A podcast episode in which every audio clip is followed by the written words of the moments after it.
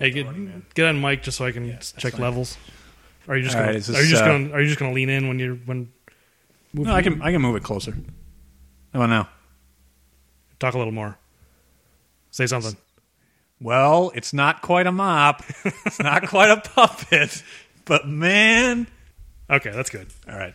Is uh this working? Just to double check. Got the papers and the trash.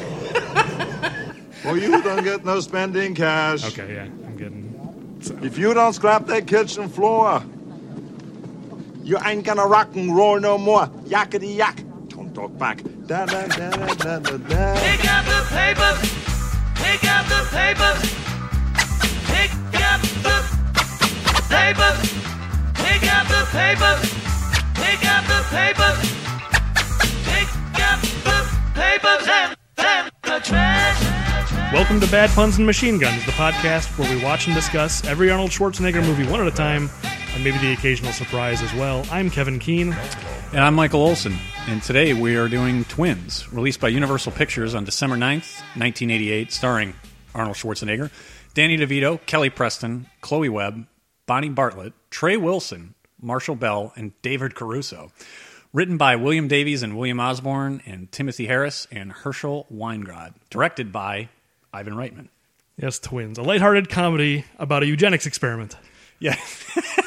which which successfully created a Germanic Superman. yes. Uh, the movie does not seem at least bit interested in pers- like exploring the troubling implications of any of that. no, I think the key word in this is comedy. Yes, I'm not sure that the subject matter, if taken on a on a dramatic tone, could be a very, very different movie. Yeah, Twins does a pretty good job tap dancing around it, but uh, and we'll get into it. But it's like I couldn't help, I, you know, having not seen it in a while, I couldn't remember if they actually explain more than they do in that opening, and they never do. And it's just like, well, what's the purpose of this experiment? To what end? Uh, It it is it is troubling of who and why this experiment was happening, but maybe that's uh, maybe that's for the sequel that that uh, never really happened. Well, it never really happened, but uh, it may. We can get to that near the end. Yeah, We- that well, yes, that we'll we'll, we'll save that as well. Should we talk? We just well, you brought it up. We may as well just talk about it now. Sure. because triplets, right? That's, that, that's, you were actually bringing up the the rumors that are going on. Yes, there are rumors of that, and actually, when I first saw the title, I actually got really ex- excited for for a different reason. I'm like, well, you've got Julius and Vincent Benedict. Can I only hope that they're casting Charles Dance for to reprise his Benedict from Last Action Hero as Benedict Benedict. as Benedict Benedict? But uh, alas, no, that is not what the rumors are. It's taking it uh, a, a step further. At least what I saw is. uh, Eddie Murphy. I mean, why not, right? yeah, I mean, just based on this this opening scene of twins, I don't know how they're going to explain that away because we see all the fathers, Right. And you know, I'm sure they'll come they, if they end up making that movie. It sounds like this kind of getting stalled and maybe isn't going to get made. But if the, if triplets gets made, I would I cannot wait to see the backflips that movie does to kind of explain where was Eddie Murphy this whole time.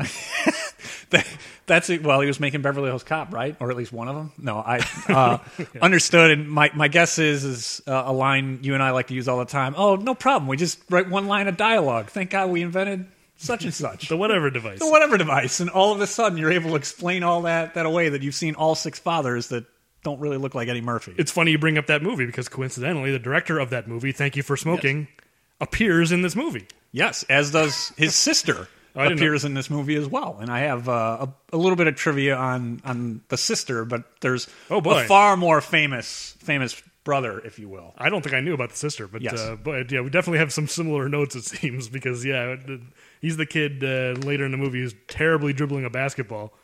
Uh, yes, Find something else for Jason Reitman to do, Dad. Come on, like he he this, he clearly cannot dribble that basketball. He's the worst basketball player I've ever seen. it it does not look good, but you know what? We'll Things worked it. out in the end. He grew up and became a, a pretty good writer and a pretty good director. So. Very good, I would say. But Yes. yeah, so so uh, before we get to the movie, though, we were remiss in last episode because there was some Arnold Schwarzenegger related news that we forgot to talk about. Yes, a, a little bit of housekeeping. And- Uh, and it's probably old news by the time this goes up, but we need to address it because it's crazy and hilarious. And and fits in perfectly actually with the movie that we were remiss in missing is maybe in some ways life imitating art that Arnold has been I don't know if cast is the word but perhaps but selected to replace uh, Donald Trump on cele- the host of Celebrity Apprentice. yes, Oh, because the last the last uh, episode we talked about a movie that was about a game show. And so Yeah, he's, he's I mean- basically the host of a he's a game show host now. Uh, yeah, it's certainly reality TV in many ways. The Running Man is, you know, the a forerunner to reality television. So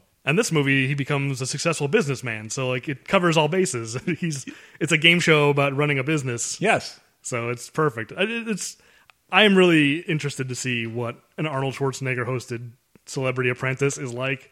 Uh, I don't know if we're gonna have. We'll. I don't know when that actually goes on the air, or uh, you know, who knows if we'll be doing podcasts then. Whether we'll have given up on this, or maybe we'll be between seasons or whatever when that goes on. We'll see. But you know, I wonder if we have a certain obligation to at least watch it and see what it looks like. At the very least, I feel like I, I, I'm going to be watching the first episode just out of morbid curiosity. curiosity. That's what I said. Is uh, even if it's not appropriate for this forum necessarily, maybe it is, maybe it isn't. Yeah. I, I'll certainly be interested. I mean, because most of that show is just the celebrities running around doing random stuff, and then Right. Arnold will show up at the end, and be, you know, who knows what he, he, it's going to be like with him hosting. But yeah, I'm very curious about that. Indeed. But anyway, that's that's that. And uh, before we just get into the movie itself, I got to ask you how you watched this movie because last episode we talked about. I had mentioned, oh yeah, it's on Netflix, and we recorded that late September. It was like September twenty something. We recorded that episode. That is correct. So yeah, how did you watch Twins? So I was going to take your suggestion uh, from the list that you had that the listening audience couldn't see on Excel. And oh, it's on Netflix. Great. I'll go back, put it on the watch list, and um, you know I'll get to it in a couple of days. Well, a couple of days was far too long, as the uh, rights apparently were uh, abandoned or uh, whatever by October 1st. Because when I went to pull it up, I'm like, I know I added this. Well, maybe I you know made a mistake. No. So, so did you check beforehand, like before it came off? Did you look on Netflix and say, "Oh, there it is"? I'll watch it Absolutely. later"? I, I know for a fact I added it to my watch list. And did it give us notice saying I got absolutely no notice. exactly? No notice whatsoever. I'm so mad because here's what happened to me. I one I got home from work one night and I went like I'll just you know I'll watch it for I'll watch maybe half of it. Get and your then I'll- sure. And then I'll watch the rest tomorrow. Guess what day I watched half of it? On September 30th. yes, and then October 1st, it was down. and literally I'm going like I went to my uh, recent. just, Where is it? It did- I mean, I, I was watching it the day before. No Right. notice. No notice that hey, make sure you watch this now. Make sure you finish. That is very interesting that you, I, I did not know that, I mean, I know it could happen because obviously it gets pulled down. But, like I've always seen Netflix give notices saying this is available until this date, and you know I don't. I, you know, sometimes rights Netflix loses the rights. I there are negotiations Right, going yeah. on that we are not privy to. Sure. you totally. Like, I get it that they have to sometimes take movies off of their streaming service, but they, as far as I knew, they always gave a warning. Nope. Guess what? You, that half movie you watched, you can never watch the rest. At least not here on Netflix. I wound up so I did not get halfway through. I had it on my list. I was uh, shaking my fist at the computer when I couldn't figure out why it wasn't on there, and then I went and checked the internet. I'm like, oh, okay. So yeah, but imagine how I feel. Well, odds are I would have paid for it anyway, just in case we wanted to play a clip. But either way, I wound up not having to pay for it because I went to our local library and uh, took it out. So I, I wondered. It's not like in the old days when I was a kid where you could look at the cart catalog and the checkout date. I really wanted to know the last time somebody took out the movie Twins from our library. Yeah. Uh, but that's not something that's available. I have a feeling that it's been quite some time. Maybe not, but I have a feeling it's probably been quite some time since that uh, that movie has been taken out. Do you But- think if you had asked a librarian, they would have told you? Because now I wish you had. Um, they probably would have told me. You know what? If there are any others that um, you know we go through that I wind up taking out of the library rather than either streaming or whatever, I think I may ask. well, especially if it's an older one, because you know, if it, like if it's something new. No, the recent ones I would completely expect. Yeah, people that are you know turn all the time. But this is a 1988 you know comedy. I something tells me that this probably isn't. I was I was surprised they had it. I mean, it was great that they did since Netflix decided to pull the rug right out from under us. Yeah. Uh, but yeah, so I uh, pulled it down, and I probably I was trying to think. I probably haven't seen it since the late '80s or like early '90s. It's probably the last time I saw it. Yeah, I probably, I may have. I'll, I'll bet I saw it at some point, like in high school, maybe. I so that's more recent than you, but not much. Yeah. that's yeah, definitely. I had like very vague memories of this movie. There, there were a few things that I very distinctly remember. I mean, you know, there's a few lines that are, you know, really stand out. Um, and the one thing that I definitely did remember, and I was, I was excited. I, I really feel like more characters should be named Beetroot. That is Yeah, the one thing that I. I did not forget. I didn't need to look it up. I knew that there was a Beetroot McKinley in this movie. So if nothing else, Twins forever burn a character name into my head. That that was a surprise to me. I was like, "That's his name, Beetroot McKinley. That's an amazing name." It is an awesome name. But yeah, yeah. I, the one thing I took away from it this viewing, Arnold was giving a great performance. Like I mean this genuinely. I was really impressed by Arnold's performance, and you know, we're watching every one of his movies. I don't expect us to be praising as much as we love those movies. I don't expect us to be like praising. Or at least I don't expect myself to be praising his acting a lot. right. He's playing against type, and he's playing this like uh, you know really like not bumbling because he's very he's obviously like a, a super person Right. but you know he's a he's a big dork Yes. and it's it, that's kind of what's so funny about it is he's this innocent naive guy and uh i don't know if he's ever played a part like that before or since and he's great at it like he's really like like surprisingly like sweet and kind-hearted and like the opposite of the killer arnold Right. that we're the- used to You're right. It's completely against type, and you can definitely see where this would be a movie that's even in 1988 with a huge name, you know, like like he he was a tough movie to get made. I mean, you've got Ivan Reitman who's directing, who obviously had a, a ton of success, and so maybe it was the stars and the director that were attached, but. It, at least based on the box office, it was it was a huge success. So they they certainly got the formula right on this one. Yeah, and I think Ivan Reitman certainly still had a lot of clout uh, between because he had done Ghostbusters in '84 and then Legal Eagles, which I've never seen, but I know it's relatively high, highly regarded, and uh, I don't think it was a huge hit, but people liked it. I think I could be wrong. I don't know much about Legal Legal Eagles, but uh, yeah, and then this was next. So I, I get this sense because there's a story I, I heard Ivan Reitman tell a story on an interview, and I tried to find it and I couldn't find it about how twins got made, and I guess like he- and his wife and Arnold and Arnold's wife were all vacation. They just happened to be vacationing in the, the same, same resort at the same time. Have you heard this story or no? No, I just And he like and Ivan Reitman, and this I think was like in the this maybe was 84, 85, My impression was. I mean, I don't remember specifics. I heard this interview years ago, and you know, Ivan Reitman's impression of Arnold is just as a guy who shoots guns and just kills people in a movie, and you know, his impression of him was as a B movie actor, Right. Which he was at the time for the most part. Uh, but over the course of bumping into him all the time, he just found him really charming and funny, and went like, "I need to make a comedy." he wanted to guy." work with him as a comedy. Yeah, no, that that's interesting. It certainly makes sense. Yeah, and so he kind of was the one because I think you're right. It probably was a tough movie to make because who would think in 1988 if you were to go to and pitch this idea, a comedy starring Arnold Schwarzenegger, where he he really is the focus. He's not just like a secondary character. He has got he's.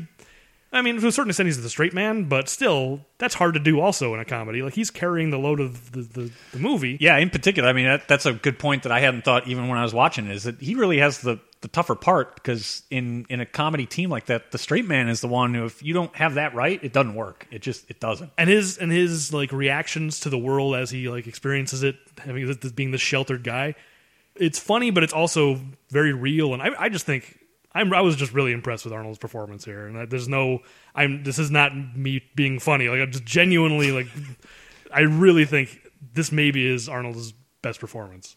Yeah, no, and um, I I think it's it's probably not just you. Some of the reason why it was successful um, is exactly that. Is pe- people really enjoyed it? I mean, when I looked at looked at the numbers on IMDb, I mean, a hundred million dollars uh, on a comedy with you know it kind of its premise and the fact that it's Arnold Schwarzenegger and Danny DeVito, and in 1988, 100 million dollars. That, that's a that's Yeah, was- that's very impressive. So I mean, it that's a lot. That's not just that's repeat viewings.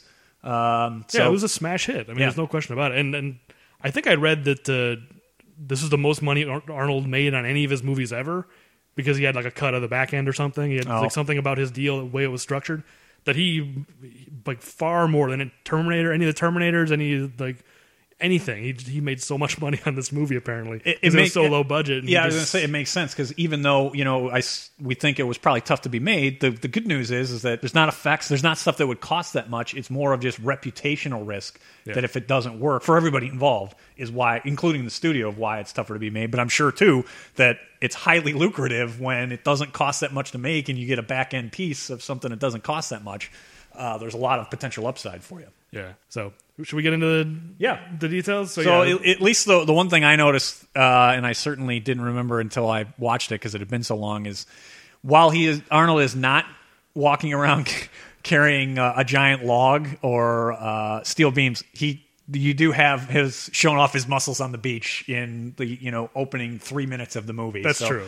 I, I felt like that even though he's not carrying anything, they still found found a way, and it's a different director and everything. They found a way though to make sure to have Arnold flex at some point. it's a missed opportunity because he has that raft. Yes. they could have had him carrying the uninflated raft in like a, some kind of a case or something. Like, Yes. they totally could have kept up with the tradition that we were pitching the previous episode of. it, it's it's too bad that we couldn't go back and edit that and, and put something in with him just carrying something it, outrageously heavy for no apparent reason. Yeah, well, it's uh, it, the movie opens with that. We already talked about like, the opening ex- uh, voiceover explaining there was an experiment, and it was it's very vague about the purpose, but uh, Va- Vague about the purpose and what I noticed, at least in, in my viewing, you kind of covered it, but it was he's got six fathers and Roller Girl is what uh, is what I noticed. I had that same thought. And uh, I actually I had some things I'm like, oh wow, you could actually make a really different movie here, but we'll just keep going with what Twins is. Yeah. the You know- PG version. I meant to look up and I forgot if this is Heather Graham's first movie. I believe it is, and I don't think she's credited. Yeah, she doesn't have any lines. She's just there for Right. that scene. I I thought I had read somewhere that this this was her first movie. Uh, so you know, she in, in many ways will either be Roller Girl or Mercedes Lane to me. No matter uh, how many how many movies I see with her, those are the two most impressionable Heather Graham uh, roles. License to Drive is the other one because you're you're looking like you, you don't recognize Mercedes Lane. Oh, I didn't know she was in that. That's Yes. one I haven't seen since Oh. like '92 or something. Okay. Believe it, I've seen that more recently than I had twins. So, so anyway, that that's what I noticed. I noticed the I, I hadn't thought as much as you had about uh, the type of experiment, but the Six Fathers plus Roller Girl, I, I went in that It paints direction. a yeah, it paints a picture. Yes. that's for sure. Uh, yeah, so yeah, Julius learns he's got a brother. The Yes. the the scientist is like Surrogate father, father, if you will. Is is are we to believe that Arnold that Arnold's character Julius he speaks with an Austrian accent because he was raised by this Austrian guy? I- that is that why that guy has an, also has an accent? I I think that was the point. They were trying to get some level of authenticity. Yeah. Okay. I thought so. I just wasn't sure. I'm like, am I imagining this? Like, because this guy has an accent. I was like, is that Austrian or is that something else? I couldn't. I mean, I'm certainly not an expert at accents, but that's that's what I kind of took away, and I, I think it also helped because you've got him in this tropical, you know, kind of. I know it's secluded, you know, um, setting. Yeah. So I, I think that kind of helps since he was a you know an infant, he was taken away. You he, this is where he'd learn his speech, especially if you don't have TV and everything else. I think they had to have the accents match up, if you will, because he doesn't, you know, he, he he learns the world from books. He's not learning it from Yeah, I guess you're right. I, never, I didn't think about it, but yeah, he probably didn't have any kind of movies or TV, Right. Because that's the stuff he seems kind of kind of shocked. yeah. Whereas he, yeah, we know he learns. Yeah, because what is it? What is the thing? Uh, later, Vince says, "Oh, he, he like quotes he like oh Frankenstein, right? He's like, you ever Yep. see Frankenstein? He goes, I read the book. I read the book, right? So, So- that's why I think they try. I'm not sure if that actor that's his natural accent or not, but that's that's what I took is them trying to have some level of authenticity. I guess so. It just seemed like a flimsy explanation, but I, I guess I guess I'll buy it. So yeah, so uh, and then we meet uh, Vincent, Jules' twin brother, Yeah. Yes. who is in, in bed with some woman. We don't learn any of the details about that situation. He's Nope. gonna jump out the window. He's going to jump out the window and go about his day. yeah, it's interesting. It kind of the movie. The rest of this movie is kind of this like parallel love story between him and Linda, right? And then Yes. Arnold and uh, Julius and Marnie. Yeah, Marnie. Marnie. Yes. uh, well, love story in quotes. It's not. It's, it's not so much a love story as it's just like sexual attraction. There's Yes. just, there's like, when, Coupling. Yeah, there's the whole. There's no real like emotional element to it. They just they just have the hots for each other, and that's the, yes, that's pretty the extent of it. But whatever, let's just call it a love story for simplicity's sake. Sure. So it's interesting that the movie sets up Vincent as in this is how we're meeting him. And then we're supposed to care about his love story later. It's like I don't know if I necessarily buy that he's not going to keep doing this. You know, Uh, you know, maybe maybe Julius has uh, shown him a new way, but it is uh, not a flattering opening for for Vincent. That could be. I mean, well, uh, this is a broader topic, but like, yeah, I guess. The, I mean, you figure that this is a movie about Julius coming and finding his brother and teaching him to be a better person, but he doesn't really because at the end of the movie, he still steals a bunch of money and lies to his brother about it, right? Well, Or did I misinterpret that? Or Well- should we just save it? uh, we can save it. I, I I wasn't I wasn't sure, and that I mean I'm not sure either. That's the thing. It's because there, there's a briefcase. Uh, we're getting ahead of ourselves. Yeah, I, mean, I, I guess I should say the same disclaimer. If you haven't re- seen the movie, you probably should see it. see the movie because you know we're getting way. We're just jumping to the end right now. But uh, yeah, he's there's a briefcase full of five million dollars, right? Yes, And then they're talking at the end of the movie, and Yes. it's like it's a good thing you told you to return a briefcase. And he's just like, "Oh yeah, the four million dollars," and he gives like a look. So he stole a million dollars, right? That, I mean, that's I did not rem- I did not remember that from my you know previous viewings, but Right, now right. when when obviously taking a, a far closer look at this for uh, for this podcast, I, I I was thinking to myself, "Ah, I better I better write that down and I guess compare notes because it was very clear many times that it was a, you know I mean he specifically one of Danny DeVito's most memorable scenes is when he's trying to say the words five million dollars when Right. he hears from Beetroot McKinley, my favorite character of all. Yeah, the, name the movie goes out of its way to make you remember right. that figure, Yes. five million dollars. So yes, I think you're you're right. I can't imagine that was just an editing mistake. Um, that yes, I believe he stole a million dollars. So I'm not really sure that Vincent really learned anything. yeah, so he's not a better person at the end of this No. movie. I mean, to a certain extent, I think it's just this is an '80s movie. It's not a happy ending unless our characters are filthy rich. I think that's part of it. But yeah, like, like, so why should I care about any of it? He's oh, I'm a better person. It's like I don't. Clearly, that's not true. You just became a more successful criminal. Uh, yes, and and maybe it seems like he's may have found the error in his ways with womanizing. Maybe you know you get the impression you don't necessarily know that, but definitely he's he's only a better criminal with a uh, a nicer office or at least nicer build out because it's it appears to be the same office but just a nicer sign out front. and it seems it's just like a more elaborate or a more uh, uh, uh, like a higher level of scam. Yes, We're like the Rand Corporation, only smarter. only smarter. What does that mean? It's just as much nonsense as your old office was. Okay, but let's, let's back up. Let's go. Let's go back to the beginning. So yeah, Ju- uh, Julius flies to the United States to find his brother, which I don't know how he got a passport, but whatever. I assume the government set him up. Uh, or yeah. no, I guess technically he'd be an American citizen because he's born in Los Alamos, right? Yes, so I Okay. assuming that with this cover up that he you know had a real birth certificate. I'm not I'm not sure how that would work. They do. have the, they do have the same last name. Yeah, so maybe there was a birth certificate, and they were, you know, just the mother and the brothers were lied to about the, the end result. So the passports may be covered. What I didn't understand is where I didn't see that shiny briefcase anywhere on that raft. I'm not sure where he picked that up in the interim, but Oh, really? I didn't. I, I maybe I missed it. But I'm like, I, I just said, where did he get that that case? I just I don't understand. You know, it, and it seemed to me just like a very 80s case too, meaning. I, it seems like the type of case where there'd be a bunch of money, you know, in a in a ransom exchange, and, and that apparently is his luggage. I was, it's very confusing. You know what it looked like to me, and I I, I need to stop bringing up early '90s ref, wrestling references because we're going to attract like a wrestling crowd that like neither of us cares about wrestling anymore. Just make that clear. But it We looked did- like we looked- did it one time It, we did it one time, but to me it looked like IRS, the wrestler Oh, IRS's briefcase. Irwin R. Schyster, you're would- right. I forgot. He would hit people over the head with the, his his steel briefcase. Yes. I'll bet it's a real briefcase. I'll bet it's just like this is like a high end briefcase. Probably. I just want to know where he got it from between the island and Yeah, he probably bought it at the airport and like maybe at the- Hawaii the- or maybe at the duty free shop. At the duty free shop. Uh, yeah, the the movie does actually like. It's funny how that briefcase is like it's just omnipresent. Yeah, I mean, but- it's like in the whole movie. But I guess he just carries his clothes in it. It, it almost you almost feel like there's going to be something in there that like re- is a big reveal at the end of the movie. But no, it's just no, of, it's, just a briefcase. It's just a shiny, shiny case. I guess it's just to make him look like a rube or something. He's Apparently, I mean, the, the clothes I think do enough. You don't need to have that, but yeah, the shorts. the, the, the shorts do it.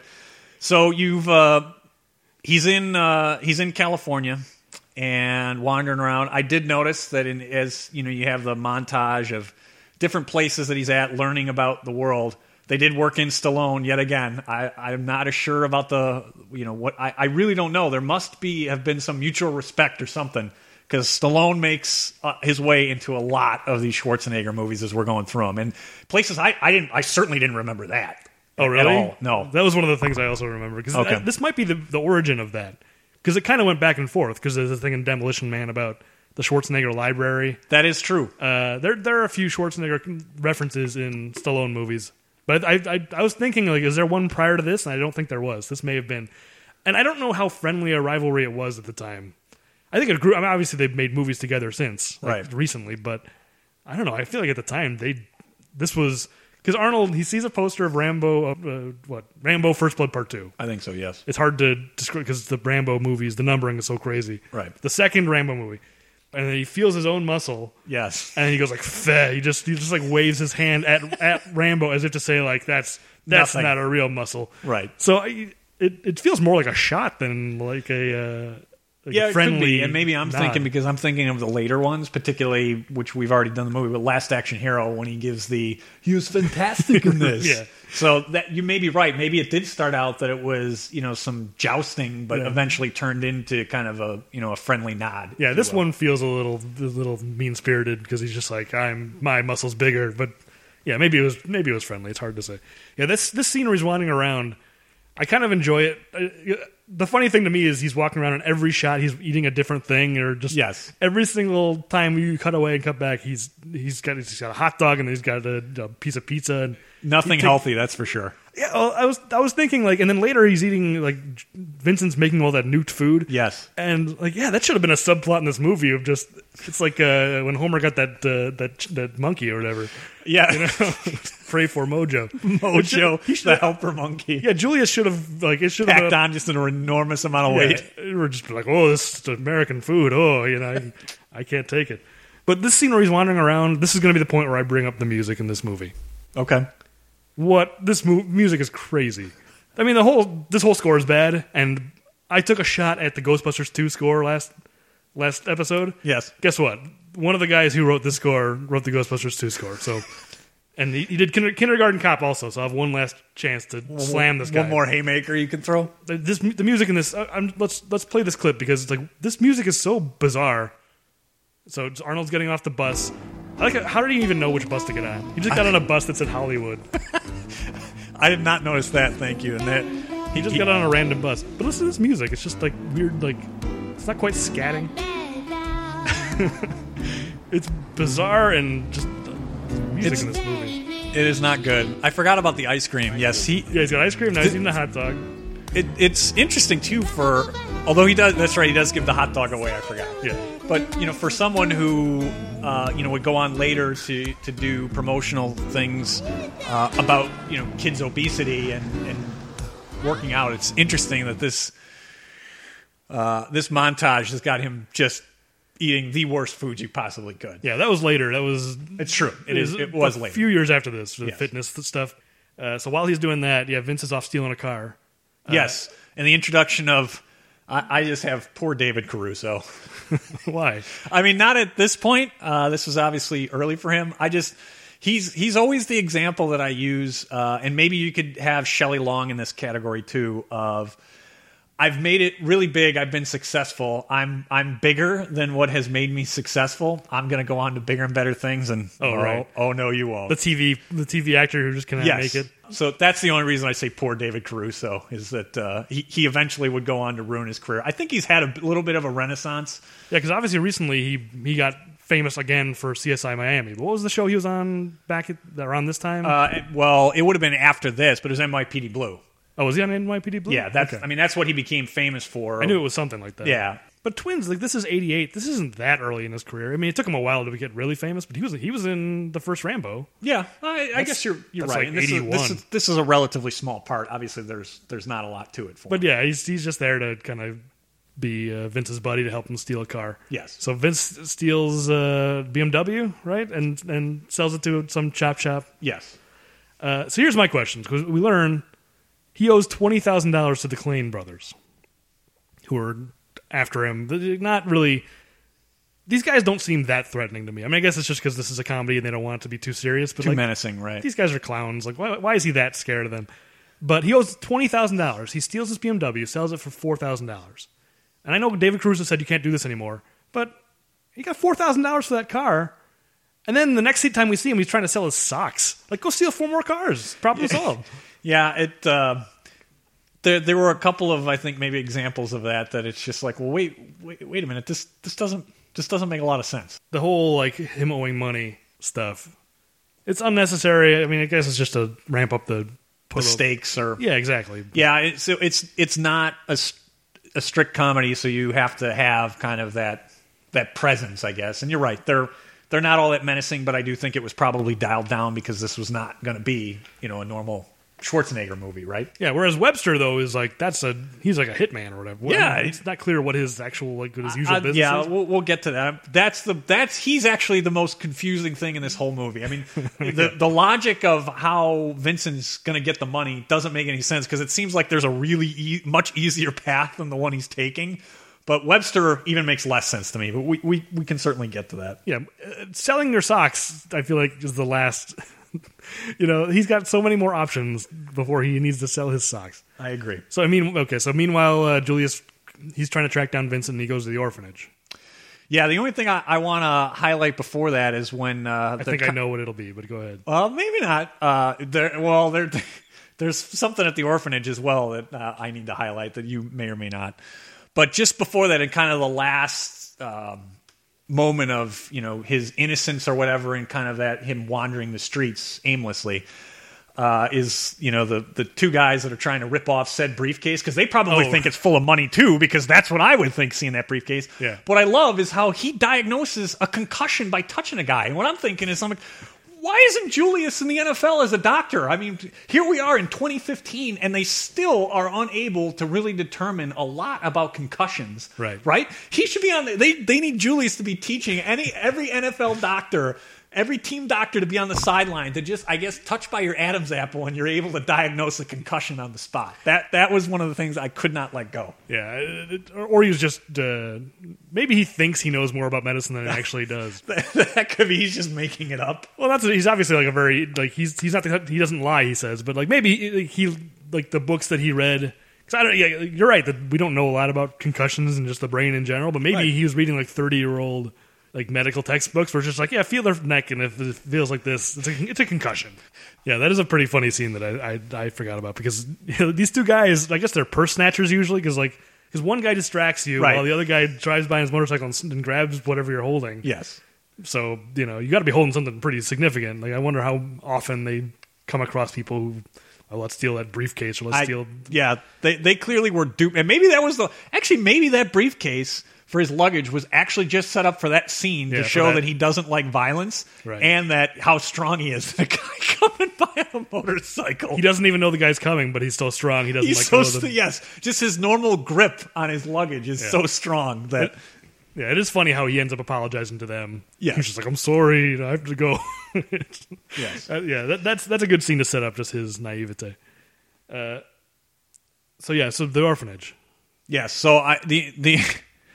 There, there's actually some things on the serious side, but the one thing I, I want to get out is that the um, I, I wondered if the nun who was walking Julius through wanted a marble rye. Is really what I wanted to know. What, something tells me you were thinking the same thing. That was the thing I thought you were going to bring up. yes, Yeah, it's, it's unmistakable. Uh, If you're a Seinfeld fan, yes, you'll you know instantly. Despite the fact that actually, you know, in the fate, I mean, the, this is probably I don't know.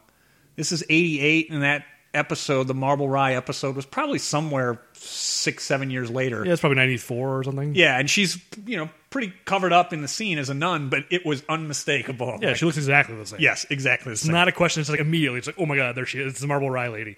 Yeah, yeah. It was. It's funny to see her. I, I I looked her up and then I forgot. I looked up a million things and then I'd forgotten ninety percent of it. But uh, I remember seeing that like she started acting re- really late and like this was like one of her first movies. Like Oh, she's I one of these people who just I'm gonna start acting at like age fifty seven or who knows what. But yeah, and you know, for some of those people though, that's great because casting of that type of role is something that maybe somebody who was a more famous person that had acted a lot in their life wouldn't want to be the old lady, you know, in certain things, but Sure. somebody who's later in life, that's a great opportunity for them. I'm gonna start my career as the old lady. Exactly. yeah, you don't have to worry about aging out of roles or whatever. So the one thing that I noted that this kind of starts um, is a little bit of the, and it doesn't get too heavy and too deep into this, but it gets a, a little bit, and it is something that I wanted to cover. But it starts to introduce the nature versus nurture Yeah. um, kind of aspect, um, which you know I, I find interesting. Again, that's not on the comedy side, but this is where it you know really starts to kind of have a little bit of a split, despite the fact that they are through the experiment uh, twin brothers that they've had significantly different upbringings and Yeah. the you know apparent impact that that's had. Well, it's, uh, it feels like the movie wants to have that conversation, but it's the scenario that it's set up is a bad way to. like it's a bad experiment. If you wanted to, you know, if you wanted to look at uh, nature versus nurture, it's interesting because I, one of the writing teams, because there were two writing teams that wrote this, and one of those teams wrote Trading Places, which is also very much about nature versus nurture. Yep. Uh, but that movie actually is about that, whereas this, you know, Julius has both all of the nature and all of the nurture. You know what I mean? Like, Yep. he had the advantages in both. It's not like one of them got one but not the other, and vice versa. It's like, well, Julius is, a, you know, a nicer, stronger, like physically and like mentally, he's smarter. He knows twelve languages, whatever. But the movie doesn't give an answer of whether that's nature or nurture because he had both advantages for both. Yeah, and, So- and maybe it was I didn't realize and didn't do the research, but thank you for doing so. The different writing teams, and maybe that was maybe it was it was going in one direction. Well, the other t- writing team wrote "Stop or my mom will shoot." So there's oh. different caliber. Oh, man. between those two writing oh man, teams. that's not good. Anyway, video continue. I'm sorry to So- interrupt so- for that. Sorry, Sylvester Stallone. Please, please don't, please don't come find us. But oh, that's not good. That he, is not he good. knows that. So he, he know- knows what he did. I, I he knows what he did. I think um, I, I think as we get get further and uh, Vincent, you know, kind of starts, I guess, the journey and is is maybe a better place to get to it. But this is kind of where it's introduced. But you get his background, uh, which is I think really what is the most important important thing in in this entire scene, and it also just moves forward that Julius is. I'm not sure how he fit, you know, got there and you know how what he's doing for money to be able to travel to these places and whatever. But you know, he's continuing on the path to try and find his brother. Yeah, it seems like Julius has some kind of a stash that his uh, scientist uh, stepfather gave him or whatever. But yeah, because it's, it's he's just buying things and handing out money. He doesn't. Which which come to think of it, never didn't occur to me until just now. How much money does he have? Because you maybe he could just pay off uh, Vincent's debt right there. It, it didn't occur to me either. That's that's very interesting. Maybe he has like he doesn't a seem- million dollars. Who knows? Money never seems to be an object for anything he buys, or he's buying T-shirts and hot dogs, and all through the course of this movie, he's buying things. Except for at the end of the movie where he steals a car, he doesn't have enough money to buy a car. But Yes. you know, Well, he, he borrowed a car, but yeah, yes. you borrowed it. You're right. Yes. pardon me.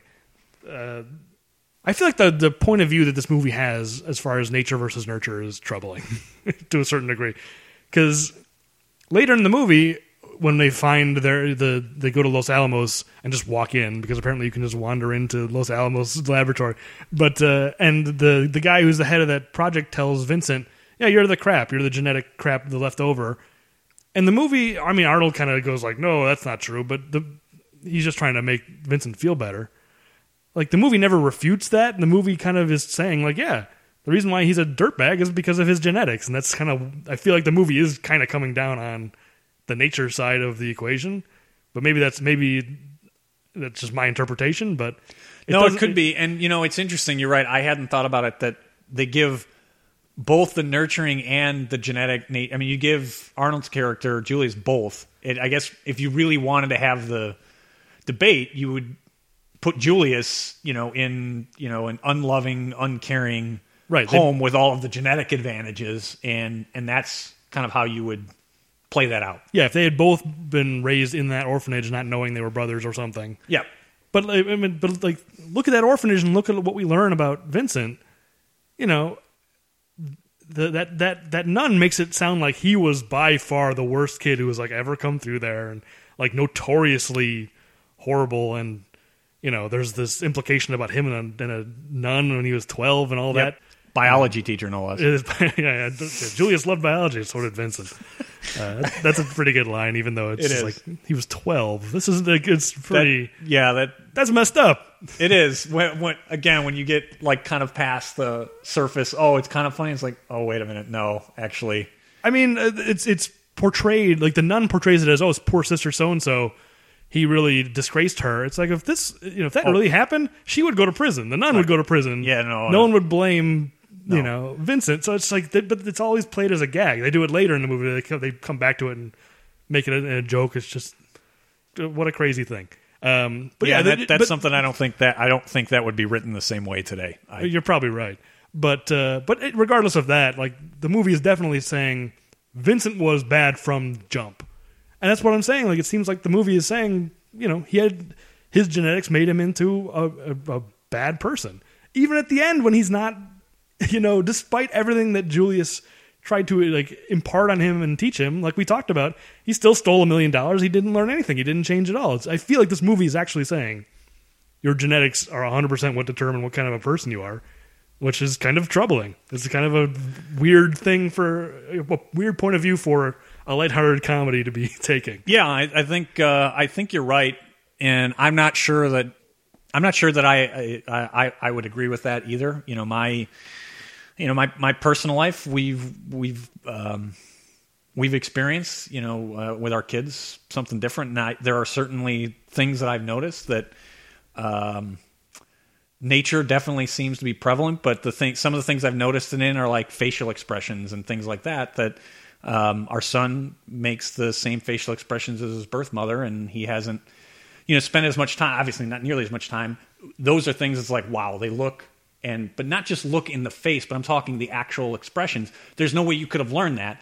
But in terms of other things that you know of of his who he is, that's f- f- so much harder to determine. So I do Yeah. definitely believe that there are some things that are genetically mapped on you, absolutely.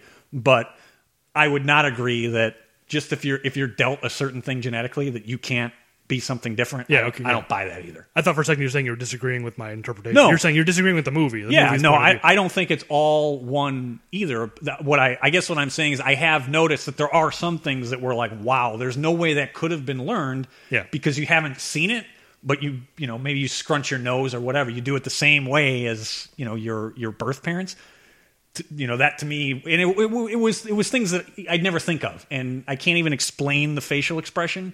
But like if you see a side by side, go, wow, you know that that's it's the same it's the same face Yeah. essentially. And I, I'm sure that there are things that you know my mom, I do the same things that my mom does. Right. Um, so having kind of a, a, little bit of experience, certainly not the same thing. I, I don't buy that at all. And it is surprising. I, I guess maybe it's better that it's in a lighthearted comedy than it is if it was actually trying to be a serious movie and had that message. I think it might even I think it might even be worse. Well, yeah, it's. I, mean, I don't think this movie is trying to deliberately make that point, but that's the way it comes off. Yeah, no, and maybe you're right. Is that it's un, un, an unintended consequence? Yeah. of they want they wanted DeVito's character because I mean, what they cast Danny DeVito because right? I mean, he Yeah. he he looks like that guy. I mean, that so they wanted that. I, I you're probably right.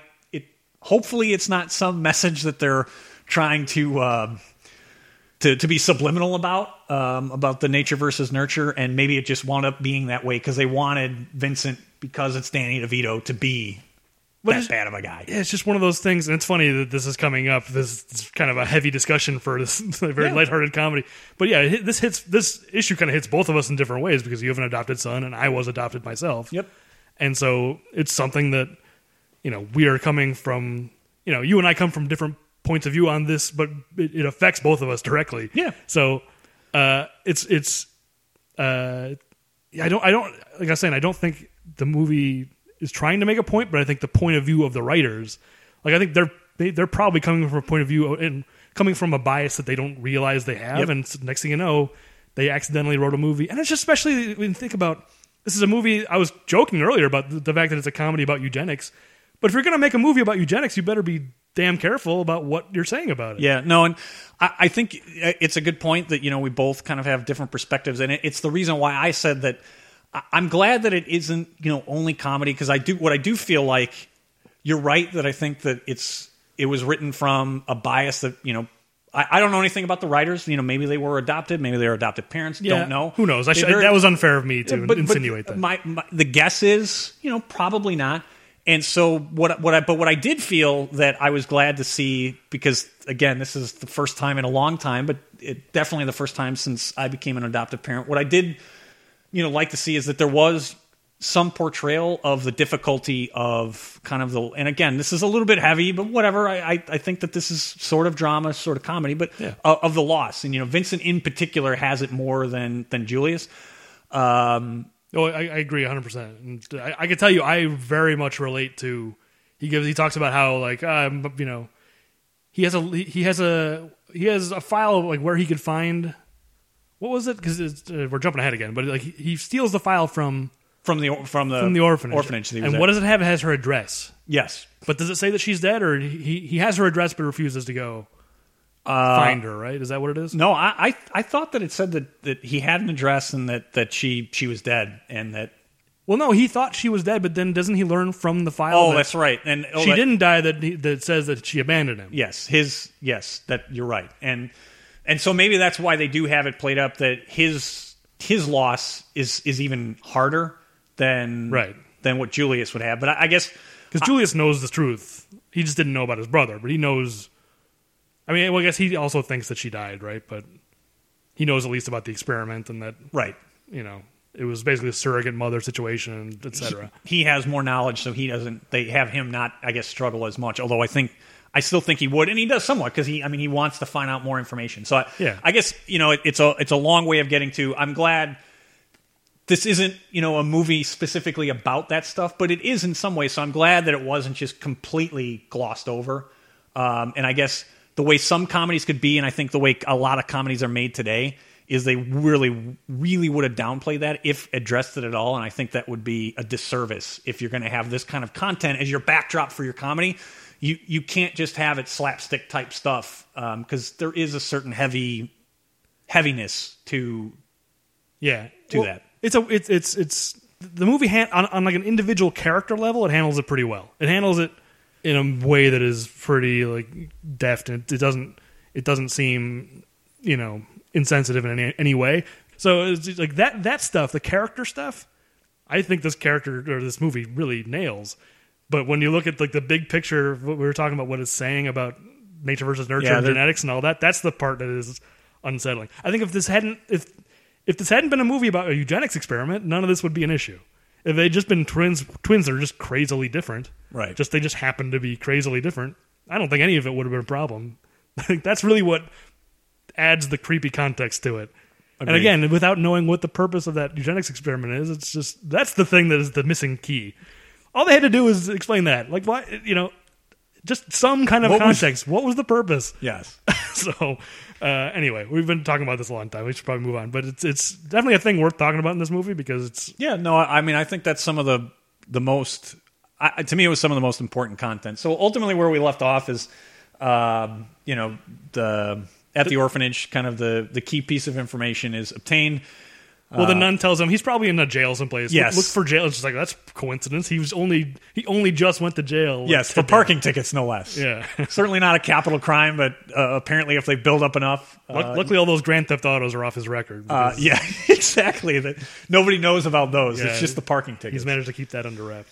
Uh, so you know, for me, he's in jail, and it basically just sets up the all right. Now we need to get these two together. But this is the scene where where Julius comes in and he says, "I'm looking for Vincent Benedict," and the guy's like, "You got him." And like Arnold's performance, this is really the scene where I started to hook in and go like, "Oh, Arnold is really good in this movie," because like you can see his disappointment. But he doesn't want to look disappointed. He's, Yes. and he's not sure if this is his brother or not. And he like all these emotions are going across his face, and I, you can really read them. He's giving, he's actually acting in this movie. He's Right. not just standing around shooting guns. And he t- goes and talks to the guy. The guy says, "Yeah, that's him." And he turns around. And his he kind of like composes himself and smiles, and then he gets excited again. His this whole scene, he's so great in it. Yeah, no, and um, I I didn't notice it as much, but you're right. In particular, I do remember the the kind of change in the the excitement. You know, when he's first when he first hears from the guard, yeah, you you got him. It is definitely a time where he's he's actually acting and Like, you can see him go through the stages of the like reactions. You know, It's- he's great. And then the the, part I really love is uh, when uh, Julius tells Vincent, "Like we're twin brothers," and just like, "Oh, I could." And he's you know Vincent's being very sarcastic. And Right. D- DeVito's good in the scene too, but it's, he's he's just joking. He's Yes. giving a you know, wise ass performance. But he goes, "Oh, I thought I was looking into yeah, a I mirror." was gonna say, and that was one of the lines that's like it's almost impossible to forget from the movie. I thought I was when I sat down, I thought I was looking into a mirror. But Arnold, uh, Julius's response to that is the part I, I love, where he goes, "We are not identical twins," is, ex- which is a funny line, but Yes. it's also Julius. He's not sure if Vincent just doesn't understand, or he, he he suspects he's being made fun of, but he's not sure, and he's trying to give him the benefit. Of all that's happening at once, and man, I just think Arnold is Yeah, really and, good. and the, we're not identical. I think again, it's sort of the uh, what we said is that he gets the straight man right. Is that it's believable the way that he responds with it. yeah, it's, it's, it's not just him playing dumb. Right. he's you know he's naive and he doesn't understand a lot of these things. He's like, "Eh, huh, that's slang, huh? You know that stuff is really funny. Uh, but he's not a he's not stupid. He's obviously the opposite. We learn he's, he's very intelligent. And we, you know we see it later. He's he's very smart and under, he just doesn't understand Right, he the world that he's in. He needs some world or street smarts, if you will. He just doesn't have it at that point. yeah, but anyway, yeah, he's but he bails him out, spends some of that money of his. bails him out and uh, yes again money is of no object i wonder how much he had to post i don't know what a parking ticket you know how much you have to post to get somebody out for parking tickets and uh, promptly gets ditched Yeah. uh, well i should say actually not promptly first he goes and then gets the car to the impound which i'm guessing these dollars are really adding Oh. up to 20000 very quickly I can tell you firsthand. My day job involves dealing with impound lots on a daily basis, and yeah, well, I mean, it was probably only impounded for a couple of days. I don't know how long the, the movie is insinuating he was in jail. yeah whatever say two three days Or, or maybe maybe Arnold was just going from jail to jail for months. Maybe the movie right. just skipped over. Like you, we can. Who, who we're not going to do a jail uh, jail montage Yeah, there's already been too many montages. Uh, yeah, but I, you know, a couple of days, and state laws differ. But I think California, a couple hundred bucks to get that car to the impound lot. So the, the point is, is that we're getting closer and closer now that we're walking through this to that twenty thousand. That for money of no object, it seems like this could easily be taken care of by Julius. But then again, you'd have no movie. Well, they he, they immediately well, uh, there's a few some things happen, but in a minute he's going to take Julius to help him steal another car. yeah, so that's what I was. So it, it, at least um, that leads to the, the the the next car being delivered in some awesome Hawaiian shirts, which Oh, right, yeah, those guys. uh, those guys wearing those. All I could think of was uh, Arnold's lines in The Running Man. So I. I, I, I guess it was it's great to have a Hawaiian shirt connection between episode two and episode three. Well, yeah, that's the connection. There are actually a few more connections. Well, well, Th- I, there are, but that's the one that I remember, and I, I immediately came to the Well, came, came to mind for me. I love the one guy. He he puts the alarm on, which I think is supposed to be like, oh, it's the car with an alarm. Like, Wow, it this is- fancy schmancy stuff. This is something. in 1988. It probably would have been. He hits the alarm like very like forcefully, and then he's he gives the funniest thumbs up. He's just like, yeah. Just, he doesn't say anything, but it's just like this. Uh, Yes. Like let's, let's go. We did it. Very triumphant. It's really I, I, that thumbs up makes me laugh. Uh, so yeah, after uh, and after so, so yeah, uh, Vincent has ditched Julius. It's funny when he ditches him. Did you notice the stunt man, the stunt driver? I did not notice the that. worst. I mean, he's kind of ducking down so you can't see him, but the guy looks could not look less like uh, Danny Danny, DeVito. DeVito. He looks like the guy that Borat wrestled in that movie. Oh man, I'm gonna have to go back. I might have to go back to the library and check it out. Maybe we should find it. That's probably not worth the time. But uh, yeah, so Vincent goes back to his office and we see uh, what his uh, work life is like. Yes, it's uh, pretty sad. Although, um, you know, I, I hope at some time I have a, a receptionist and she gets me Aqua Velva. I have not reached that point in my career yet, but I can only hope to obtain that success. That's a really funny. His his reaction is so it's so phony. It's so obviously phony. Like how could she not understand that he is like completely being sarcastic? Aqua Velva. Like no one would actually genuinely like anyone who's reacting that way. They're they're come on. Yes. they're not being genuine. I think Julius might have even been able to figure that one out pretty Yeah, quickly. exactly. He figured out that he was the, the mirror line. Like he, Right. she's she is his receptionist is not the the, the sharpest tech. Uh, I wrote down all of the his businesses on his window. Oh, uh, please. Shall I read these? Okay. I I believe I know. I remember sports agent maybe. yeah, that's the, that's the top one. So it's it's uh, Vincent Benedict Incorporated, sports agent, artists representative, import slash export, automobile sales. That might be the only one that's legitimate. Well, I, I bet he does all these things, but just you know, uh, well, I've got one thing in particular I want to talk about. But anyway, automobile sales, rental leasing, and then wholesale patio furniture, which is my favorite one. That actually is awesome. I wish I would have noticed the wholesale patio furniture. That's the best one. No, but since one of them sports agents, did you notice on uh, it's another wrestling reference? I don't know how this keeps happening, but uh, the Road Warriors poster on the wall. Ah, yes, I did. And so I guess he represented the War- Road Warriors in 1988. Apparently so. That's which is kind of funny. So maybe some of this, uh, he's just you know obviously he's he probably does all of these things, but just in a really shady. I was shady and probably well, uh, well outside of the law. Yeah, but this is the scene uh, I was uh, talking about his driving stunt double, which looks terrible. But apparently, I was reading when he gets thrown through this window, they didn't have a stunt double stunt double that like was his size, and so Danny DeVito did that himself. Wow, that's impressive. If if true, I mean, I, I couldn't really confirm that. I, I read I saw some trivia. I don't think it was on IMDb. It was someplace else. Maybe it was Wikipedia. But uh, yeah, like if that's true, like it's a real stunt. He goes Yeah. crashing through a window. I was gonna say, I mean that, and that's uh, More impressive than anything Arnold did. I, yeah, I- in this movie it is, and if so, to Danny DeVito, yeah. kudos. So yeah, so it's one of the claims. Because it's a good stunt. I mean, for like a, a physical stunt in a movie like this, that's that's a that's a good stunt. I mean, if it's sugar glass or whatever, it doesn't matter. He still he gets thrown through a Right. gla- a piece of glass onto the floor. So That's- I mean, no- we, no referenced Eddie Murphy to open this thing up. I got thrown through a window. I mean, that that's a real stunt. Yeah, no, it, it, that's really impressive if that was actually him. So yeah, then uh, Julius shows up to save the day. and do, and does so very well, despite not Well- liking violence. Well, we see he's clearly a good fighter. We see him doing the, his like karate or whatever. At Yes, the in the opening opening to the movie. So we get to see uh, him uh, Him in putting- action. Yeah, putting that into, into action uh, during the fight. Another thing on a wall. You only get a glimpse of it, because I wrote down what I could. It was all the other businesses on that floor. oh, they all seem, all, most of them seem equally shady. So okay, Fairfield Estate Liquidations, Walker Holistic Medicine. oh, that's a good one. That one seems even more shady. Like you- Yes. Vincent isn't even the, the most crooked guy. No, I mean, for some reason, holistic medicine seems more legitimate today in 2015. In 1988, it seems like that was probably a weed business. you think so? You think it's more legitimate? I, today? I don't know if for some reason it seems like it is more now. I, whatever. Could be. I don't know enough about holistic medicine, but if I, I would not trust a holistic doctor. I, I will tell you that. Okay. Okay. Then uh, Bear Bridal Consultants, Mexems Language School, Hmm. Res Advert Novelties. I don't know what that means. Advert novelties. I don't know either. I guess like oh maybe it's like the the, the big like tube man guys that blow up. It's like advertising Oh, novelties. yeah, it could be Like the big wacky gorilla- inflatable man. Big gorillas they put on top of the. Yes. Yeah, maybe it's that. I've, I've actually rented those many times. Believe it or not. Lan- oh really? Yes, I have. I, I have one of the inflatable. Jen, uh, my wife, got me one of the inflatable guys for my birthday. It's actually uh, it ties in. It was in an episode of It's Always Sunny in Philadelphia, which Danny DeVito is uh, a, star in. And Yeah, you should talk about that because you've been trying to get me to watch It's Always Sunny for a long time, and I've, I, for whatever reason, I've been resistant. But I know Danny DeVito. Uh, you know, obviously he's on that show. yeah, he's he's been on it and some of my favorite stuff with Danny DeVito. Um, and actually, so I'll just get to it now. But so Jason Reitman's sister, who I I can't remember her name, is in this movie.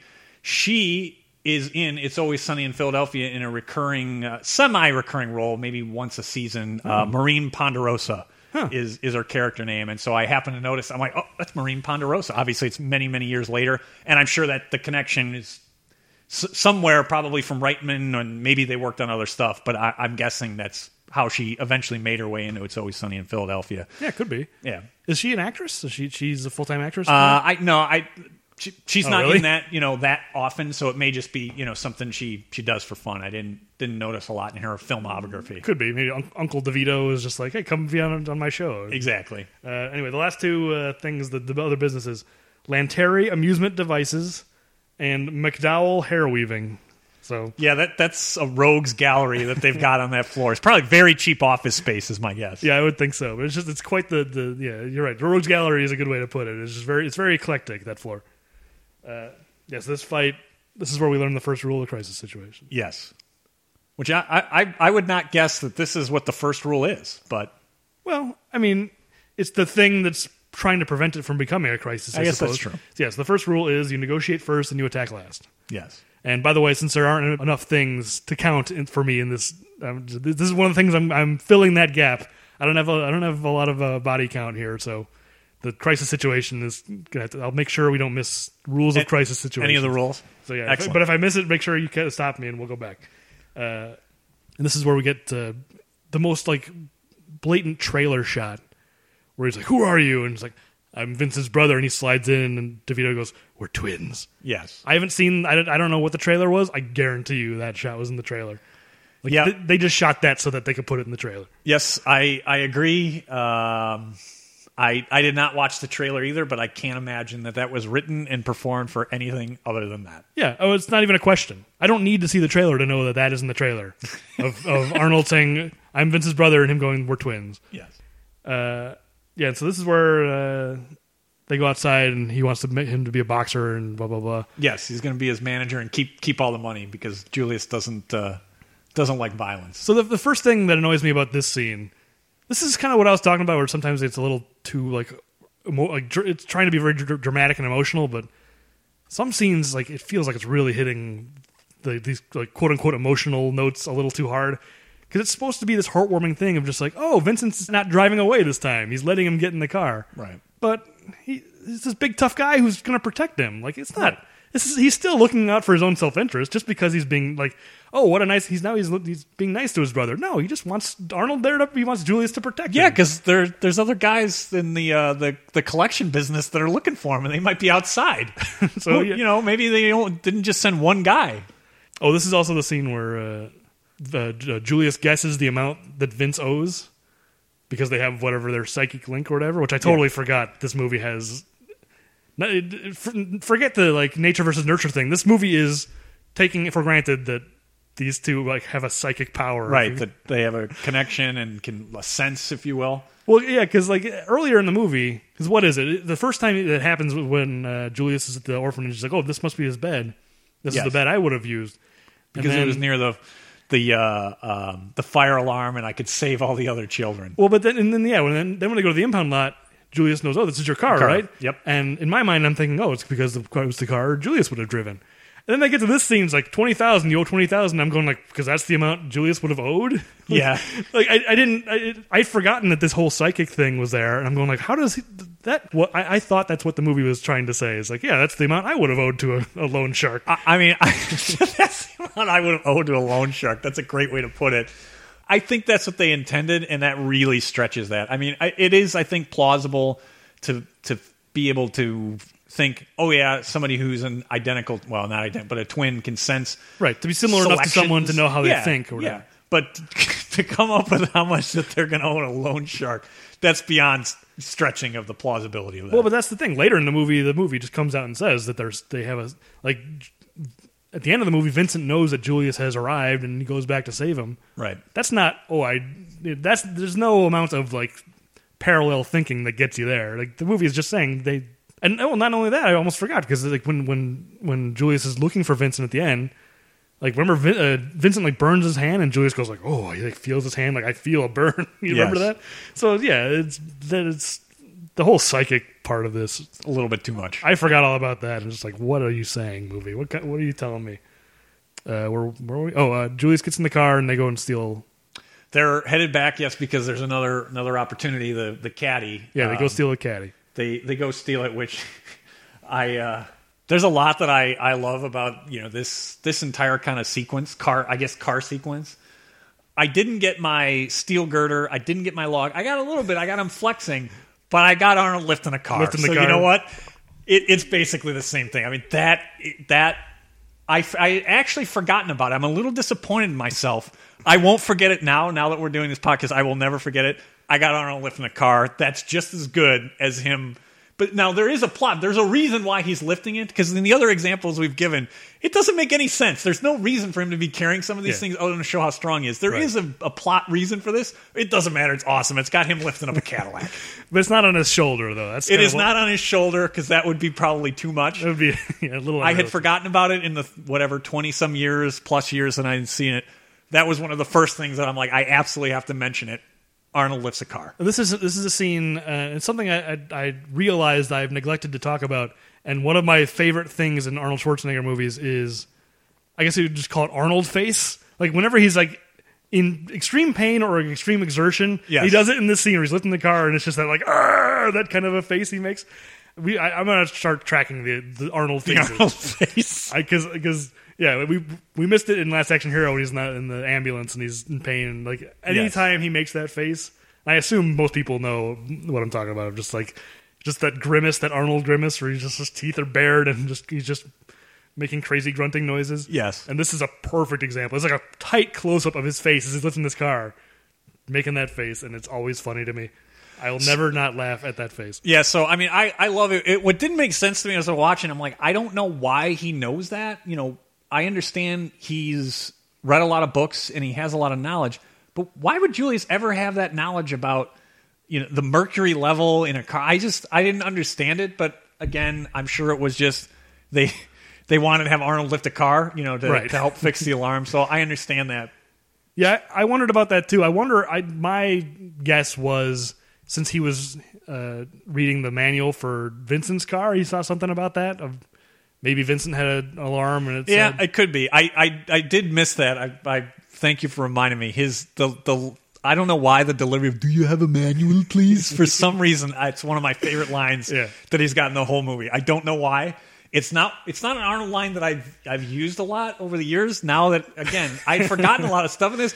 I'm gonna find a way to work in. Do you have a manual, please? add that to your repertoire for sure. Yes, that that one's being added. Uh, So they go to the gro- the, the, the, the grocery store, the supermarket.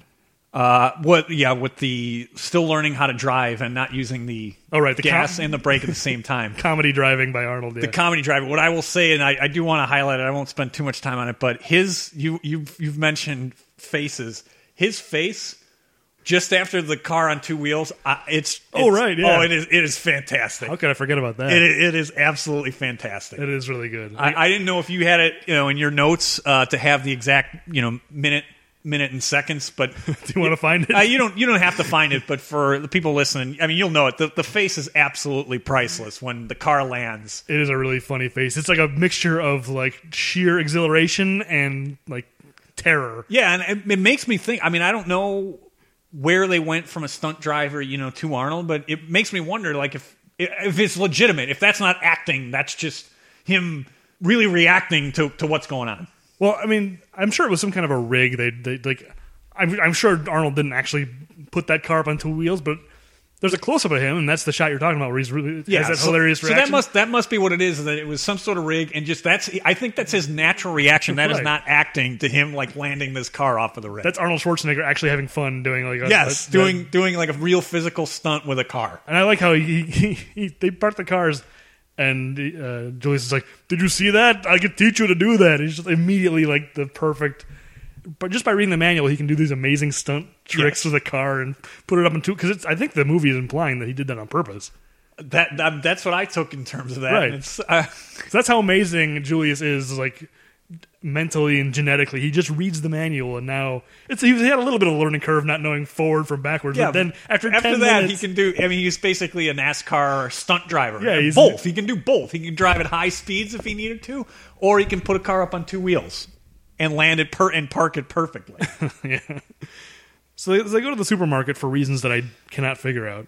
They just meet the girls there because yeah, and it, I, this is you know this is pre cell phone. I mean, I, I don't. I, do do they have mental you know mental connection with?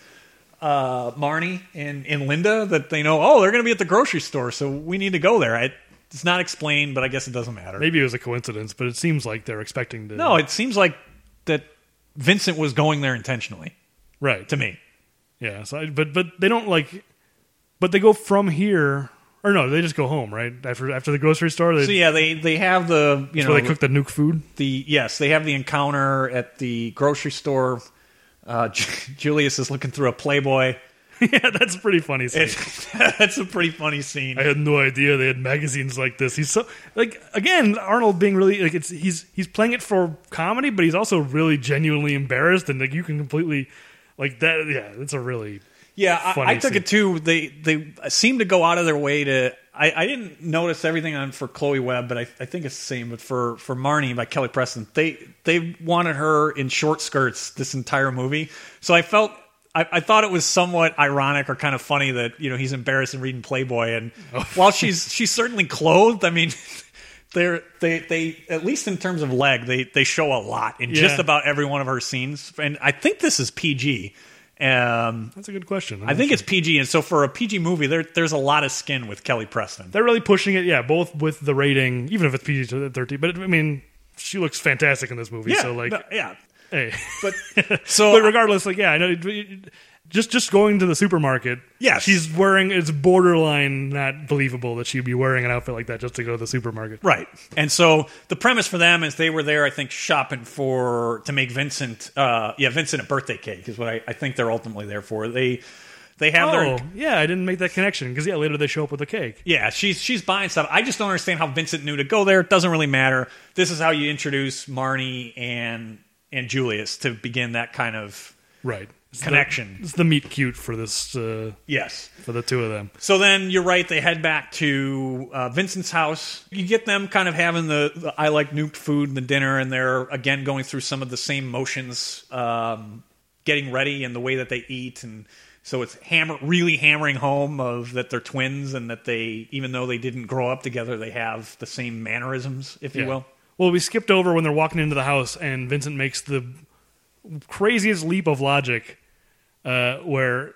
he's like giving him like relationship advice. Or he's just like after after he had met uh, Marnie, he's like, yeah, you know, girls like this and blah blah, whatever he's saying, and and Julius goes, oh, I have the highest respect for women, and then I mean, I guess this is the thing you could say is the, the psychic thing, but based on that one thing he says. Just based on the fact that he says, I have the highest respect for women, and he turns around and goes, You're a virgin. It's like, that's the. Oh, that's how he made I didn't I That's how he, he Makes the connection. that. Just saying that you have respect for women. It's like, oh, you, you're, you Yeah. must be a virgin. uh, you know, I I forgot I, I didn't notice that. I A can lot tell is you made of his virginity in this movie. It's like crazily. Yeah, that's that's one of the things I 100 percent forgot. I'm just like, there's a whole subplot about his virginity. You're right, and what I'd say is that is definitely a line that it in 1988 it might have been written. Today, that line would not have been written. There, there's no way you'd make Really? the connection. I, I well, Oh, the, the, the from that leap from one to the other. Okay. yeah, that leap. But I, I, I mean, I think, and, and maybe it's just a more recent phenomenon. But to, to make the connection that if you have respect for women, that means that Yeah. I, I, just I'm I'm not sure that. If you did, if you did write that line today, I think there there would be a lot of criticism. Of Well, that's it. what I was saying. Like, I think maybe the movie is just go. They have this psychic link, and this is just the moment when whatever that that wire gets connected or whatever. Yeah. But it's yeah, it's a very strange moment. So the way you know this, uh, unless you had something, the way this scene ends, you've uh, I I don't I don't quite understand. Well, I have a note here that just says science oven. So I, just, just Oh. just for you. Thank you very much. I, I, I still yes, that is for for those that may not know that is a reference to a, a movie we we went and saw together. That I, I really still really like American Hustle, uh, David O. Russell movie. I if I took nothing away from that movie, Yeah, the microwave in my house will never be anything other than a science oven. That's a thing that has started to infect my life. Of you refusing to call a microwave a microwave, just calling it a science oven. Yes. that's I, I've started finding myself in my brain doing that as well. So I, to, to this day, I still I love that we're a little off topic about Christian Bale's character. Not only does he want I call it a science oven, but he wants that science oven. I it's one of my my favorite Christian Bale scenes of all time. Is his his distraught when it's been destroyed, and he specifically know he really wants that one. Yeah. that was a gift. Anyway, uh, so so an. I- I'm not sure if it's an explosive device, a shotgun. I don't know how this threat comes in through the window, but the kind of the action oh right, yeah. and stakes are raised again that another you know threat from uh, from the loan sharks Well, I've. I, I have a note here saying for someone who owes as much money as he does, he's very quick to answer his phone. uh, that that's a good point yes I remember when I was out of work and like I was afraid of Comcast calling me. Like, forget a loan shark. I didn't want to answer my phone because I didn't want to deal with Comcast yelling at me. yes You didn't pay your bill. Like he's twenty thousand in debt. Immediately picks up the phone. You know, I'm sure it's fine. Yeah. And then I mean, whatever they would have shot their and this whatever is de- it was. Into this is definitely anyway. pre ident- you know caller ID identification so he literally is answering not having any clue Right. who's on the other end of that phone. maybe he had some important business that he thought he was going to miss. Uh, yes, maybe it was in the import export of his business. Uh, so then here here's where it starts to pick up, and we we get Webster coming back. So the action you know kind of components taking over. Yeah, at some point he went and tried to get pick up the car. Like at some point in the in between scenes. Yes, that he was- went to go pick it up, and it was missing. And, and it was missing. and then he goes back to whatever that office is. He, he, yeah, he tracks down his clients. Here's what makes no sense to me. I this just I don't understand this. So he allegedly is paid to deliver this car. right. Okay, so can can you or I, I rhetorically anybody explain to me how his reputation with his clients? He they've seen his face, so he kills the two Hawaiian shirt guys. How is that good for his business? He's very upset that the car's not there and that he need you know his reputation is on the line. Wait a minute, you just gunned down your clients in cold blood. How is that good for his business? Well, I mean, he's the one. Okay, I I think we can probably work our way through this uh, because I, I need to hear this. well, I don't think Beetroot McKinley knows about those two guys, right? Because he's the one who's buying the merchandise. He's buying it. Webster or Webster is the go between. He's the one who made the deal with Beetroot. Those two guys don't know who it's being sold to. So he uh, you know, Webster is the one on the hook for the merchandise, and if he can't provide it, presumably because Beetroot's going to pay Webster five million dollars for the thing in the trunk.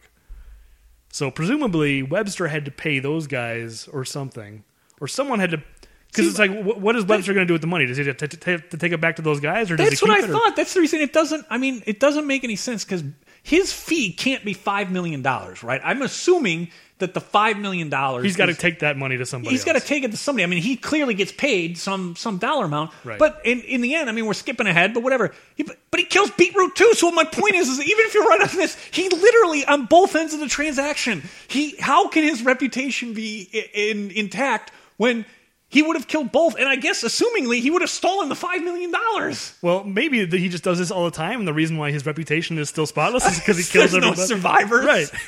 That could be. I hadn't. Well, thank you. You've given me a new idea to noodle on of that. Maybe his reputation is sterling because he just he. I don't know how he gets referrals, but he just destroys all of the evidence and any of the clients. He just kills them all and keeps the money. Yeah, I, mean, I didn't pay too much attention to this like industrial espionage plot. Because Yeah, I don't think it matters. It's just it's the you know the MacGuffin. They had to have some something for the action, and that's what it was. It's kind of weird that it exists at all because you could have made a movie just with them trying to track down, like, to understand the, this whole like experiment and find their mother and Probably. You know, they, I- they wanted to you know ramp up the tension a little. I was bit. just going to say the tension. I think they needed some action sequences because it was in a Schwarzenegger movie. I, I really think that's what it was. Is they felt they had to have something, um, something with guns. And again, you know, the podcast is bad puns and machine guns, right? So I guess Right. we would we'd we'd be a little uh, remiss if there wasn't some sort of guns in this movie. You got you got your gun quota for Arnold Schwarzenegger Exactly. movie. They have to fill. exactly. So I, I don't know if you if if on this one you were completely taking a break, but they the, the Oh, no, I'm- clients would be Yeah, they're they're one and two. I'm Okay, still, I'm still counting. Don't worry. I just, it's just very few. So that's body count one and two for sure. and ones I don't. Uh, you may have given me a little bit of an explanation that I'll think about, but I'm I'm still not sure I believe this Webster story. I wouldn't call that an explanation. I'm just trying to logic through it. So then what happens? Oh, so then this is where Julius he Goes gets, for- he gets the address from Vincent's file. Vincent says, "Oh, I stole the file," and Julius says, "Oh, it's." He goes to the address on the file, right? Yeah, he goes for a jog, and for some reason it, he's not wearing a long sleeve shirt, but he's wearing like a button button down shirt, short short sleeve, but button down shirt on a jog. Which, yeah, he's sweating like a pig when yes, he gets it. he's. I, um, you know, maybe Schwarzenegger wanted to be authentic, and he really went for like a you know like a mile jog Yeah. while, while he was. But so much for those amazing genetics. Genetics, you wouldn't think he would just be Yeah, like soaked with sweat. Yes, Well, that's the other thing I thought about talking about Jason Reitman. This is where he shows up dribbling that basketball. poorly. But yeah, poorly. That's the thing. Like his grandfather is one of these guys who's supposed to be like this, ama- this amazing, genetically amazing guy. Apparently, the, the coordination didn't make it down to Well, Jason they, Reitman. They didn't say, although I, maybe this, maybe it was. I can't remember if he was the, supposed to be the NFL NFL uh, player. If he was, then that really is bad. Although basketball and football are different, but there's still athletic ability needed yeah, for both. athletic ability, coordination. Yes. that that kid did not inherit those genes. No. So yeah, and this is where Vincent finds the tape in the caddy. Yes. I assume he's going to sell it to that same guy, and on the way, he's just like, "Oh, let me listen to this tape." yeah, you know what? Now thinking about it, talking out loud, he, he listens to the tape, but that tape gives instructions. So Webster didn't he didn't know what he was doing. So that he is just Right. Yeah, that's a clue. Yeah, th- he is just a go between. I'm telling you, this Webster thing, they did not work this out very well. But yeah, so the the instructions are this is where he he learns. Uh, Vincent learns that there's uh, some, something more to the car that he stole, and that it you know has has additional value. Yeah, and but he doesn't check the trunk right away. That's the weird part of it because the tape specifically says like the merchandise in the trunk. Just take it to whatever. Could be drugs. I mean, it could could be all kinds of different stuff. well, no, but presumably, I think when he calls Beetroot, and there's that negotiation where there's the mix up about thousand million, right? 'Cause Yes. he's- he needs twenty thousand. He wanted He's like 20. I, yeah, I want twenty, and Beetroot goes crazy. yes, and he's like five. I can do better than if five. you can do here." better than five. Go you know. If you can do better than Five five million dollars. Beetroot is so awesome. He's a great character. Yes, a great, a great character with a great name. Yes. Uh, yeah, but like, so he must think he's selling this car, right? Because if he Yeah. thinks twenty thousand versus five or whatever, he's he doesn't he, he doesn't look in the trunk until after that conversation. No. Even though the tape says merchandise in the truck, maybe he just didn't hear it or whatever. But Yeah, it would make sense that you'd look because uh, there's you would be able to then deduce that there's far more something of greater value than just the blue book on a Cadillac. yeah. So anyway, yeah. So so he learns that thing in the trunk's worth five million dollars. He's going to drive it to uh, wait, is it Houston or uh, Dallas? Houston. Houston, I Okay. believe. and he's just gonna he, he tries to sneak away and the girls show up with that cake and box him in Yep, which is box them in again. They're, timing. they're they're both uh, This time it makes more sense why they'd be dressed up because they are coming over with a cake.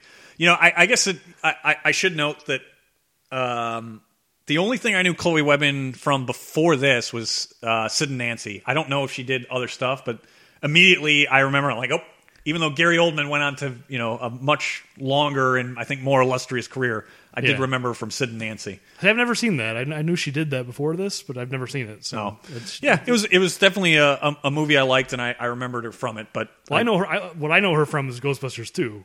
where She's the, the Oh, yeah. She takes she gets taken up to the Holiday Inn in Paramus. yes, By the way, listeners, in case you can't tell, we're both big Ghostbusters fans. It's come up like every episode.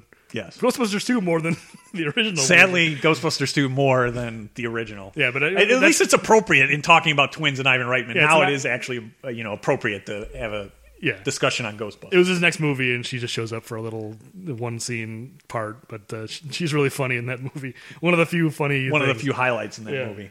Uh, So they have have the cake, and um, as you said, yeah, they box him in, and he he desperately wants to get out of there because he was again going to ditch. yeah, he says, "Go take a shower." Like for a guy who was abandoned, he's so quick to abandon his That, own you know family. that that's a good point. It- that that probably isn't true. For for for as as much as it bothers him, you you would think that that character would not be so quick, especially somebody who now he he knows he's his brother, Right. And he has a connection with that. It. I know he desperately wants the money, but it and also you'd think if you're you just lie to him. You, you'd think you'd want your brother with all these muscles, right, to go with you on delivering this thing worth five million dollars yeah, for some protection. for just sure. outside of the emotional thing that you wouldn't expect him to so quickly abandon his brother of how upset he is about abandonment um, you'd think just practically you'd want him along for the ride just lie to him and say you're just going on a road trip Yeah, I mean, I kind of buy it in the sense that like maybe his just greed is getting the better of him. He's literally just got dollars in his eyes. He's not Yeah. thinking about anything else. But it is So- strange. so it winds up becoming a uh, a, a group trip Yeah, but th- I want to talk about this cake before we move on because this cake is an amazing monstrosity of a thing. It's got so much. Uh, uh, okay, I wrote down all the things on the cake because it's so crazy. this is how deep into minutia I'm getting at this point. Okay, so there's candles, gold coins, palm trees, dinosaurs, jelly beans, and a guy in a motorcycle. If there's any theme to that, I can't make sense. there's no it. theme and it sounds like something that my five year old i mean son, i mean that, that'd be the cake he would think was awesome and it would be awesome for him but It's kind of an awesome cake. Like it. Yes, but not. I might not- think that's an awesome. Not not for whatever age Danny DeVito is supposed to be. I, I'm not sure if the it says on the cake if you have it there of how whatever whatever age he is, it is not would not be an awesome cake for him at that point in his life. Yeah. So this is when uh, Marnie walks up in on Arnold singing Yakety Yak for the second time. Uh, yes, He's really taken a shine to that song, apparently. Or, or it was something that the movie could clear very cheaply, one or the other. But it is pretty funny. I kind of want to play this one because the first one is just him on the airplane, like, you know. He's, in his own world and headphones. yeah, but like he's. Arnold is really belting it out on this one in a way that I think is just hilarious. Like, even more so. It's funny because they repeat this joke, and it's somehow funnier the second time. In, in looking at the scene though, as as you're trying to pull it up, while they are coming over to deliver a you know a birthday cake, and I don't know if maybe their intention is to go out to dinner, but they're actually Marnie and and her sister are are really dressed up in Yeah. terms of the dresses they're wearing. Like, so maybe the intention is to take them out to dinner as a surprise. They don't say it, but if not, if they were just coming over to deliver a birthday cake, they're way overdressed. Yeah, I mean, they're, maybe they're just trying to. They're they, you know, they're both uh, trying to impress. You know, Yeah, you respective could definitely man. see where Julius or where Marnie is definitely trying to impress Julius. That that could be maybe Yeah. right. Well, and they end up going on a road trip. This these are just the clothes they end up taking on the road trip. But anyway, Take it just plays papers and get trash. 'cause, Or you uh, don't get no spending cash. If you don't scrap the kitchen the way when he more, like comes out. you ain't gonna rock and roll no more. Yakety yak, yakety yak. Don't talk back. Money. He's so going for it. He's just Yes, he's owning it without a doubt. the, the just he's just he's really really belting. it. He's pointing and it's so funny.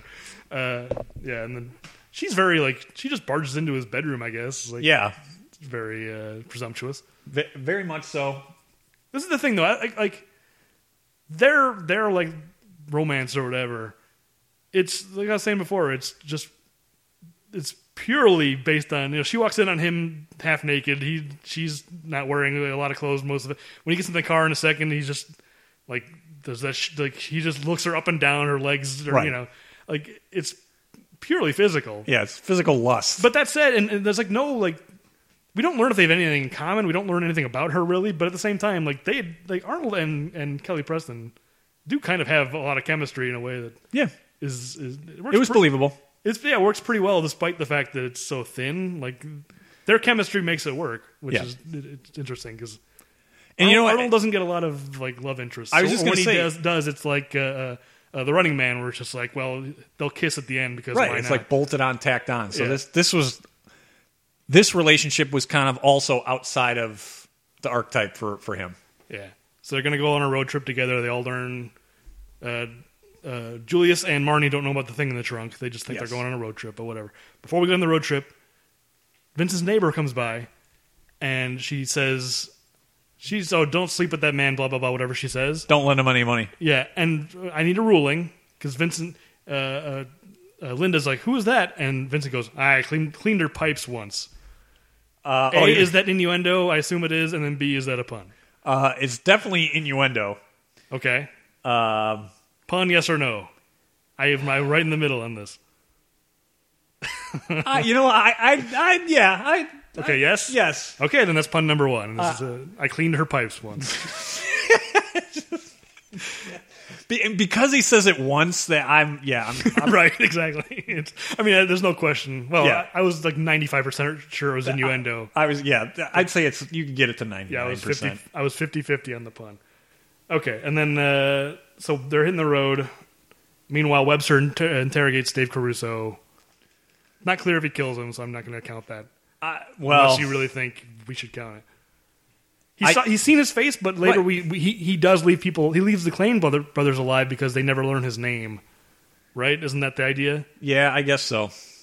I I do I, what I did love about that scene is just uh, uh, I don't know why, but the, the the actor who plays Webster, I just love the way when he gives the ticket. It's my first day, and he's, he's like waving him. I don't know why I love it, but I absolutely love the way he says it. Uh, but yeah, so he gets the information, winds up at Vincent's house, and now you've got the two um, action subplots, if you will, colliding in terms of the the collection agents versus the uh, the transporter. I guess for uh, Jason Statham fans out there. Yeah. So Webster shoots two of the Clane brothers in the leg. Yes. One of the Clane brothers talks exactly like Steve Steve Buscemi.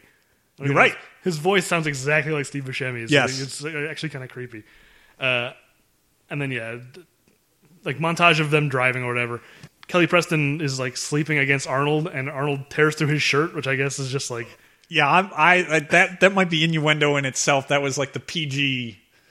Yeah. Is is that actually is he just like nervous or is that like a muscle a muscle boner? Like what what is actually I, causing? I, him to- I, am not. I'm not sure, but that that this the latter is what I thought. yeah, it's such a weird thing. It was weird, but I, you know, What? I I think it was kind of funny. Again, it's sort of playing up the you know his muscles once again. Like find another way to work it in, and then It gets him into that T-shirt. I was just gonna say if if it if the payoff was the T-shirt and his delivery of "Born to be bad," Yep. if if that's what it took, then I'm completely okay with. and then when he gets outside and he goes, "Let's rock and roll." Yeah.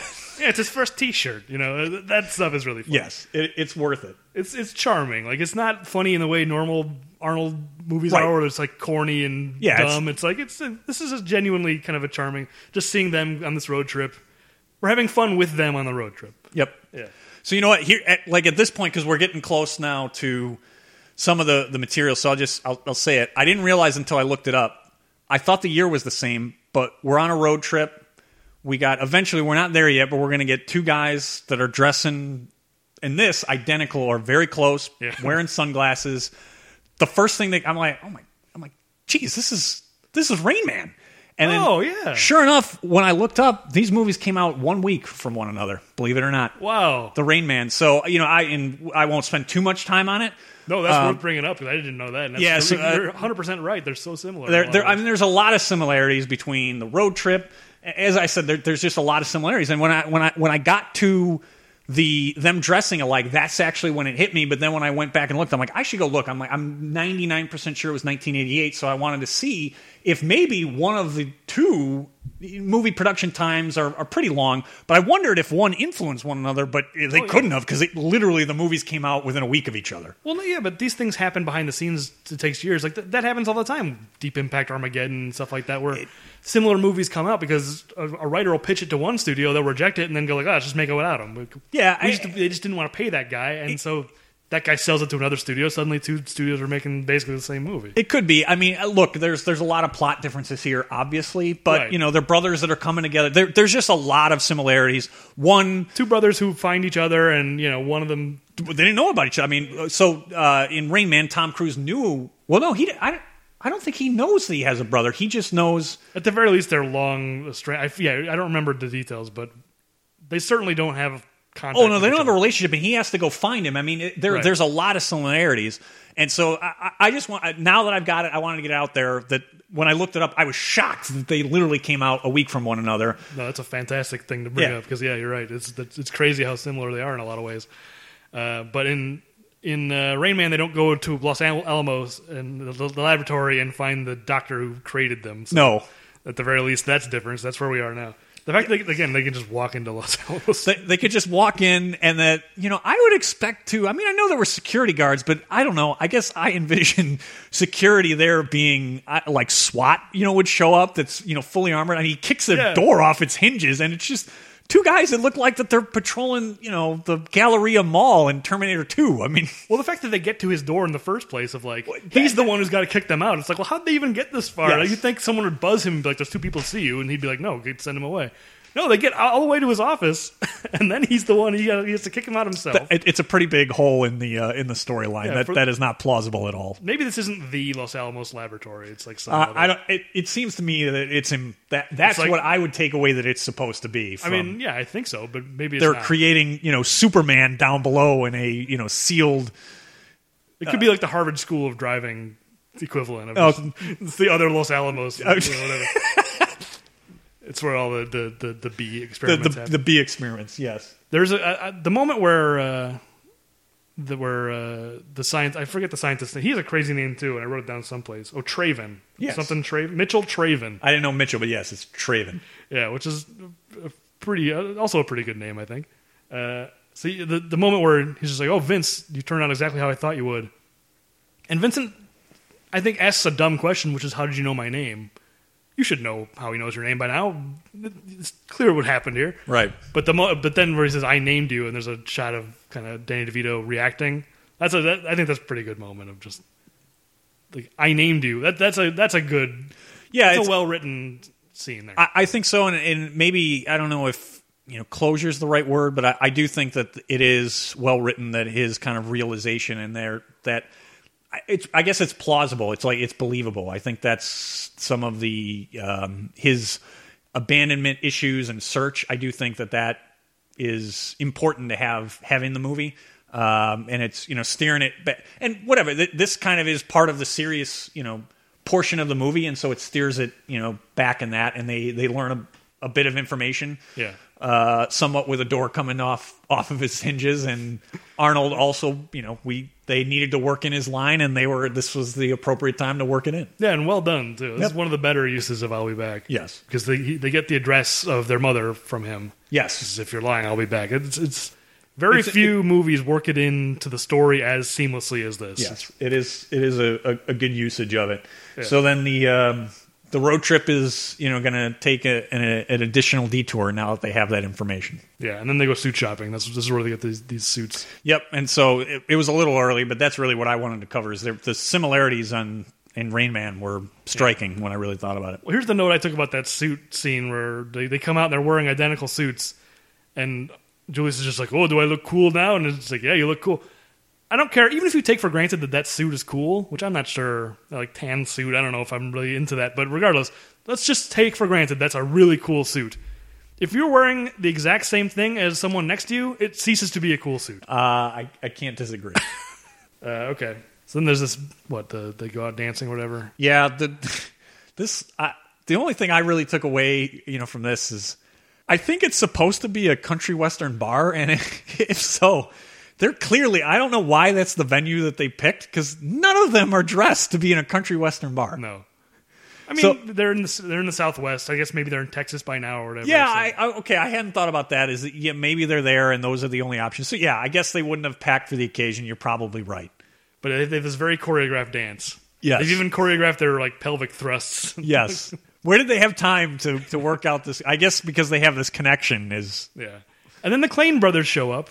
Yeah, I, hate that how I think we've uh, of all the movies we've watched so far, this might be the least believable thing in any of them. It, Running Man, there are things that are more like nothing in Running Man. you can logic. You you're right. You can try and convince your. I don't. I, I had this too. It makes. I just don't. How? They try to justify it as saying like Marnie's just like, oh, I told our boss at work Yeah. that we're leaving. Oh, by the way, we're fired, which I thought was kind of like very cavalier about uh, getting her sister fired. She, well, yeah, neither one of them seemed to be very responsible. but then, yeah, I guess the Klain brothers found out from there. But they they did. She didn't give her boss their whole itinerary, right? Well, that's what I was gonna say. To know exactly where to find them. Yeah, even if they had the city, I, it's a big place, right? I mean, you know. That's, so what, that's what I'm saying. Like it's it's it's it's pretty implausible. it's the least believable thing in all all three of these movies we've done. so Yes. far. Here's the only thing that I, I will say that I was excited to see is that uh, Sven apparently found his steroids because he was one of the cousins that was That brought was- along. That was the thing I was saying was a connection. Uh, there's that guy, uh, Sven. We and, and as we go forward, we're going to need to keep an eye out for Sven because I'll bet he appears He, even more. he probably does. Uh, yeah, so he plays one one of their cousins or whatever. Right? yes, when they bring in some extra muscle, correct. Uh, yeah, he doesn't have a line or anything. Uh, and then, uh, oh, what was I going to bring up? Oh, I was talking about connections to uh, uh, the Running Man. Uh, the guy who played the the, the brainy guy who was trying to steal all the codes. Right. He's Beetroot's. Uh, yes, I, I did notice he, he was, he's a tough guy in this movie. He's Beetroot's uh, muscle, although he's not a very muscly guy. So Beetroot did not hire the right muscle. So you're picking the next movie, so I'd be curious to see if we have any more. Not not that you need to make that a criteria, but like it's interesting how we had uh, we had uh, Toru Tanaka as our Yes. link previously, and now we have that those two guys. So, uh, yeah, and there's a fight, but whatever. And this is where we learn the second rule of a crisis situation, yes. which seems they they've got a gun to the, the no, they're pointing a gun at, at the girls. And the second rule of a crisis situation is if you choose to bluff, you must be prepared to have your bluff called. Seems like a bad thing to, for him to be saying in this moment. Yeah, because it seems like he's saying, uh, Go for it. Yeah. I'm calling your bluff. yes, It's crazy. It's a crazy thing. To, and also, it's pretty cavalier. It doesn't seem like a good rule for a crisis situation in general. That the first rule is all about de-escalating. This rule is all about escalating a crisis. Guess what? I'm going to call every bluff. Like that. That doesn't seem like a good rule. Uh, I I couldn't agree more. I want to know where these rules came from. Who wrote the rules? We get no backstory on these rules. So yeah, we you got the action sequence, little little fisticuffs. Even the extra muscle in Sven didn't didn't didn't pay off. Yeah, and uh, Vincent gets a little. He gets a couple shots in. Yes. they get the Arnold gets to deliver the line back to him. I love the way you. I love it when you hit people. You know. Yeah, and of course Danny DeVito get, gives a sucker punch because I'm, I'm pretty sure he kicks him in the balls. Yeah, I think he does. Or he hits him with a pool cue or something, or something like that. Yeah, Yeah, wh- whatever not- it is, it, it's a it's it's below the belt. It's a cheap shot, but Yeah. it's in character for sure. And then they go right back to the hotel where uh, Yes. this uh, they're making cracks at the bar. They're just basically just daring her to take his virginity. Like they're just making jokes about it. Like he's just like, oh, he's talking about the beer or whatever. Like I've never, I know all these things about beer, but I've never tasted it before. I'm all theory and no practice. And then Vincent's like, we're gonna change that tonight, eh, Marnie? Yeah, Yeah, it, it's pretty over the top. And and you know what? Now, just uh, one last thing because it just jogged my memory. Because you're right about that choreographed dance. I forgot there is the scene in the hotel room where he he Vincent is teaching him to dance. Oh right, yeah. And again, actually, it, it's mind boggling to me because that same scene is in Rain Man where right. uh, Ray is, and actually, is his Tom Cruise's character's name might be one of them's name might be Vincent. it's been a long time, so I don't know. Um, but, but anyway, Tom, Tom Cruise has basically the same scene. I mean, it's he's teaching him because Right, he's right. going to go on uh, the Rain Man or uh, Right.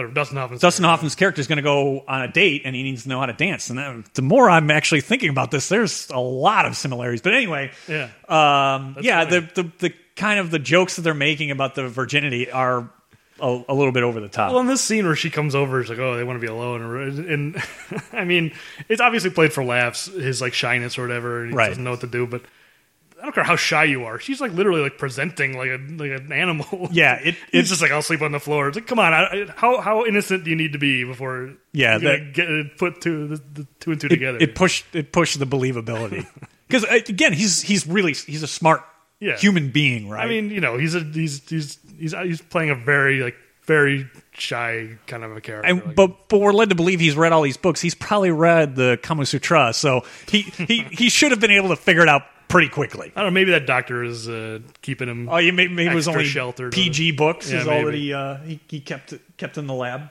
the shot of when they cut back to that, uh, you know, the post uh, coitus and the Yes. shot on it, the look on his face is Yes, it's really It's funny. an it's an there's a few great ones. Him him in the car after the two wheels is a great one. That this is a great one too. that, that the look on it because it's not like it's not just smiling and it's not like it's like a mixture of like nine different things and it's Yes. so funny. That it's one of the funniest shots of of Arnold of all time. It's so good. So they head back uh, head back out on the road, and they're going to go and try and find, um, based on the the information they have, they're going to go to the artist colony to find find their um, their mom. Yeah, and she's there, but she lies and says that she's dead or whatever. Yes. not much. I mean, this is this is a pretty long scene considering nothing really happens. They they think that they learn that she's dead, but and then Vince flips out.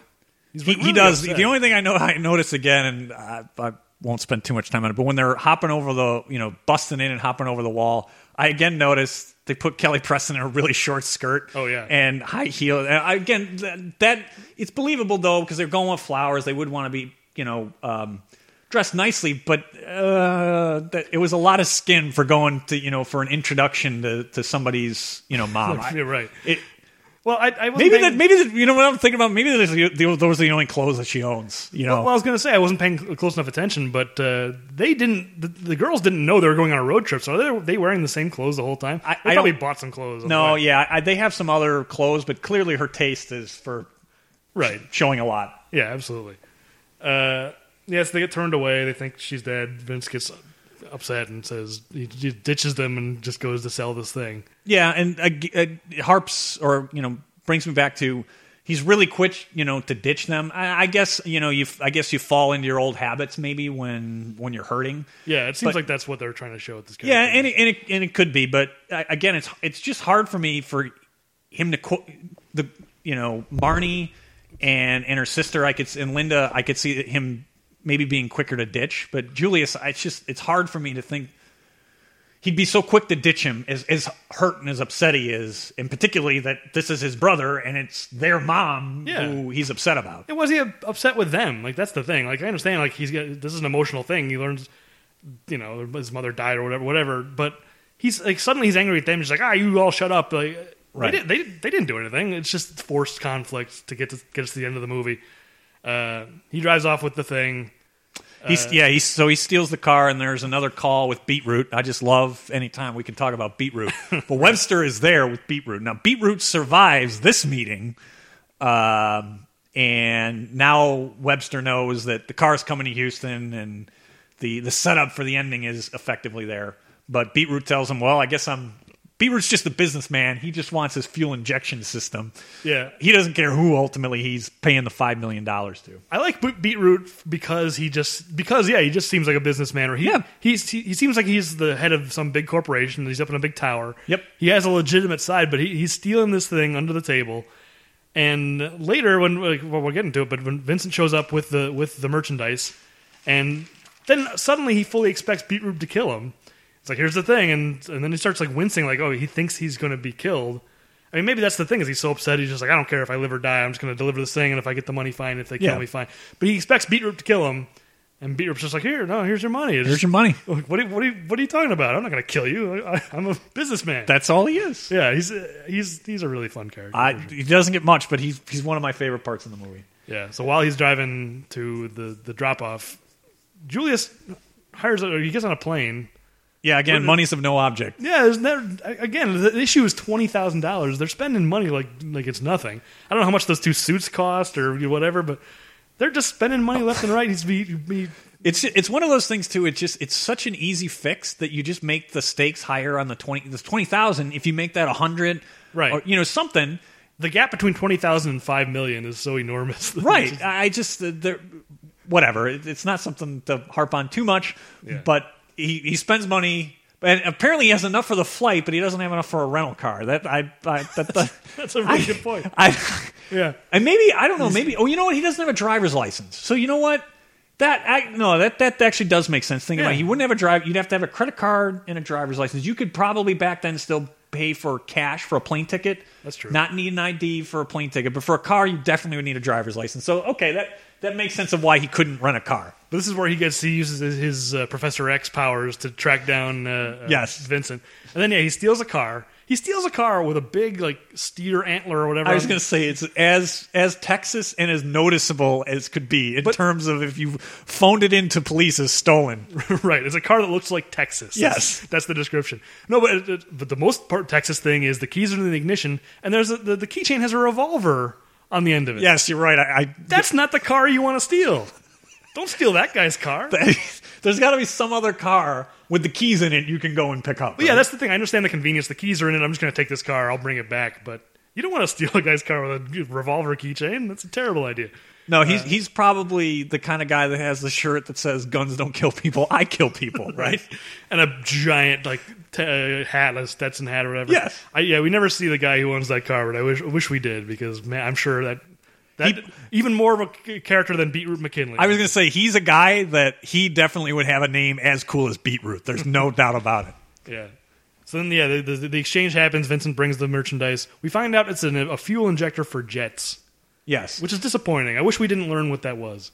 Well, y- you do also there get in that scene though. See in the background, you see a logo that says like McKinley Enterprises. So it's clear that he um, Beetroot is he's the owner of some you know pretty sizable business. Yeah. So you're at least able to get that. You're right. You probably didn't need to know exactly you know what it was for. Well, it's just more interesting if it's a mystery. It's like Yeah. the it's like the briefcase in Pulp Fiction. Pulp whatever. Fiction, It's like let it be a mystery. Like, if you're gonna say what it is, like may as well raise the stakes more and say it's yeah, like a bomb or something or yellow cake. Or Who knows? Right. Like eh, make it make the stakes really high, which is a, a fuel injector for jets. That's not it's not exciting enough to make it worth revealing. It's Yeah. don't even say what it is. Yeah, you could have just left it, wonder. and it wouldn't have mattered. So we've we've already covered that there's another connection to the Running Man here, and that you know Vincent thinks he's going to die, and Beetroot just as a businessman gives him money. And we've also covered how now Webster also kills Beetroot. Yeah. This- he's now killed both ends of the connection on this transaction. He's been put through a lot of trouble. He wants both the fuel injector and the money. I, I guess that maybe is the case. Is now now his reputation doesn't matter. Now he just wants to take all the chips. He just yeah, he's gonna cash in and go to go to you know South America. Maybe he's going to go to the Hawaii that Julius was raised, or the Hawaii, go to the island that Julius was raised on, with, right with the money. Or I thought you were going to say, he, or Vincent says he's half he was half the way to Costa Rica. Yep. Maybe Maybe he was going to, yeah, go to Costa Rica. So yeah, Webster shows up. He kills uh, our body count three and four. So I, I, I assume they're both dead, right? Beat I think that's a fair assumption. Yes. Because the, the car crashes. You see, the the driver's definitely slumped over. I would assume that both are dead. Yeah, you don't see what what happened. You hear gunshots and then the car crashes, and so those- And it, it, it's a sizable. I mean, it's a, it's an assault rifle. So I mean, that true. clearly was piercing through yeah, metal. It was piercing through a lot. It's a serious wound at the very Yes. least. Uh, yeah, and there's a, this this like it's not really an action scene. It's more of just like Webster shooting at them. Vincent very easily gets away. Yes. He sneaks through like the bowels of that whatever it is factory or whatever, and then Julius shows up and gets captured like an idiot. It really is the opposite of a, a typical Arnold movie where he comes to save the day and does the exact all he does is get himself caught, and Vince has to come back and save Julius and give the money back. Uh, but luckily, there's a chain. Uh, yes. Well, I, I think maybe too. That's that's the way they wanted it because this was obviously a role reversal for him being in a comedy. So you know, Yeah. have him be the you know the person in distress and somebody else, ironically, you know, the smallest, least uh, muscular person in the movie, Danny Yeah. DeVito, coming coming to his rescue. but he's more capable like in situations like this in criminal situations yeah it makes sense that he'd be the one that needs to you know, deal with the you know, finally come in and save him and then yeah third rule of a crisis situation Duck. Duck I, that's actually the third rule of crisis situation I, I find that very difficult to believe. The- These rules seem like they just make they're just making these up. I the first one might be a real rule, and then after that, they've I was just gonna been say made up. yeah, has he been making them up the whole time Uh, maybe because it doesn't Well, one he's- and he doesn't s- lie though, so That's true. But one and two are so inconsistent with each other. Maybe he's been making them up. Uh, yeah, and then they, they hit the chain. Very conveniently placed chain. And does that does that count as a pun? By the way, Uh, well, afterwards, uh, which duck? No. Or, afterwards, where he says Yes. he has a lot in his mind. Yeah, Okay, sure. thank you. I wanted to make sure that went on the total. Yeah, and again, another reversal. It is a pun not from Arnold. I'll just say that because we're pretty much at the end of the movie. Those are the two puns. Pun count of two, both by Danny DeVito. Yep. Arnold has a big goose egg in this movie, which is uh, probably going to be pretty rare. I, I almost I was worried it was going to be zero because you I didn't- I wasn't sure about cleaning the, the clean their pipes or whatever. And then like You're getting is- late in the movie, and there haven't been Yeah, any. I was, we were getting to this point. I was like, boy, that one doesn't count. We have zero puns. Well, and what's funny is that I, because it had been so long since I'd seen the movie, and we kind of went over what you know my takeaways or what I remembered. I didn't remember there being any puns, so I kind of thought the same thing. I'm like, ooh, wow, this may not fit in with the title of our podcast. There might not be any puns in this. I did remember that there was a machine gun. I did remember that. I didn't remember Webster's name, but I did remember a pretty high powered uh, powered gun in this. Thank goodness Webster shows up at the end to Yes. give us our machine. to give us both. Both we get the machine gun and the the pun at his expense. Webster not dead though. I I'm guessing not dead. Really, you think so? I I would have put him on the body count because I mean, as I remember, the pile was bigger than That's true. Arnold, Yeah, right? You're right. I mean, okay. that's a lot of weight. I, I think you can put Webster. All right. So that's a body count of five then, and a pun count of two. So so pretty pretty tame in terms of uh, your your responsibility. So you got what you were looking for, which was a little bit of a, a hiatus from Yeah, so much stress. Definitely lightened the load for sure because, uh, uh, but more, again, more than I thought. If, if five is the final count, I thought there would be one. I thought maybe the guy because I couldn't remember if you know the, the bad guy gets killed or not. But the, the other four were kind of a shock. Like, five is way more. I would I would have guessed one or two, So not not five. So then, uh, you know, we get to them at, as we alluded to, smarter than the Rand Corporation. Here's the one thing we didn't cover when we uh, covered that earlier. Uh, let's say give the money back. I want to know Two. who does the money go back to? That I mean, we cover the we think that Vincent has not, you know, changed his ways and he stole a million. But that's okay because I'm not sure who the money would even be given back to. So okay, we assume that Beetroot's pan. Maybe you know if it is his company, it's the company's money. I okay, but how how do they know? I, I guess I guess they'd figure it out because Beetroot's body is there. They'd eventually figure out where where the money went to. I just I was really when I first wa- when I was watching, I'm like, where who's this money going to? I, I'm Yeah, it, it's not clear at all. I mean, I, and, and and well, the, the merchandise obviously should go back to whatever company. developed whatever it. company the two guys in Hawaiian shirts worked for, it was clearly stolen in industrial espionage from them. and that makes sense. They would give that back, and that. But yeah, it's it was Beetroot's money. He was using it to buy stolen merchandise. I mean, maybe he was embezzling it from the company, and they had like that. His company needs the Yeah, money back. that's my, that's the only logical leap you have is that he took it from the company. Although I'm, I'm just not sure that if you were conducting industrial espionage, you necessarily want to take it from right. the company that you own. I would assume he had some outside funds. You'd probably want to take it from there, but whatever. It, it doesn't matter. but presuming that's the case, like even if it's like a shell company or something, this made front page news. There would be like an audit. Like there would definitely be a lot of eyes on that money. Yes. and the fact that That a Vincent million keeps a dollars million is dollars. missing. How is it getting away with that? Like the, the if the, if he wanted to keep the money, he shouldn't have given any of it back. Don't draw attention. But once it becomes a news story, how is he ever going to keep that money? Yeah, I mean, I, I think that goes with any kind of you either steal big or you know don't steal at all, right? I mean, you can't. I, that that does not make any sense. You either don't give any back or you have to give it all back because there's just no way people wouldn't notice. I mean, yeah. But Julius insisted, and he's he's a nice guy, and the movie wants to show that you know Julius can't keep this money, but you know, give, they should have just been like, we'll give it to charity or something, not give it back. Right. Anyway, So Marianne Benedict, we were getting closure on everything. She sees the news story and goes and she somehow can get into Los Alamos as well. right. Uh, oh, to un- punch that guy out. That's right. yes, assaults him. Uh, gets she gets the information she needs after uh, violating protocol at Los Alamos. Yeah. And she tracks them down. and and tracks them down. Yes, so we get the you know the happy ending. she shows up with a teddy bear. Did I miss something about that? Was there something? I just assumed that she. I, I'm not sure why she only brought one. That that's what's Right. confusing to me. But I mean, I assume that she was bringing bringing it because she, she's basically meeting her her child, but children. That's the reason why one doesn't make sense to me. But I, I mean, I think that if um, if if somebody was reunited with you know their even though they're grown, Yeah, they're grown adults. men, they're adults. I, I don't know. I, I can understand that the gesture Okay, I thought maybe there was some plot thing that I had missed. No. this, this was that one of their teddy bears or No, something. no, no. I, I, um, I, that's not what I took. I took that it was that she was meeting, you know, kind of her children for the first time. It is kind of confusing now that I think about it. Unless she's holding something else that I didn't notice, why she would only have one. yeah. Uh, that that that part is kind of confusing. I mean, it's not that important, but it's just a strange detail. Like they, I think it gets a close up too. Like- No, it is. That, that's what made me think there was something that I'd missed. Of just like the movie acts like, oh, it's the it's the teddy bear from before. Like there's a shot that implies that No, it, we should not, know what this teddy bear is. For Simpsons fans, it's not Bobo or anything like that. From uh, it's not the placeholder for Rosebud in uh, in a different movie. Yeah. But anyway, yeah, and then we cut forward at least nine months, and uh, they're at a fairground, and both couples now have twins. And there's four Yes. babies. They're pushing through the grass and strollers, which I'm sure you have more stroller experience than me. But like, I'm sure there's a path they could have found. They're just they're just like shoving them through the grass. I was to say, especially those strollers, because strollers that are made today, um, like everything else, you can.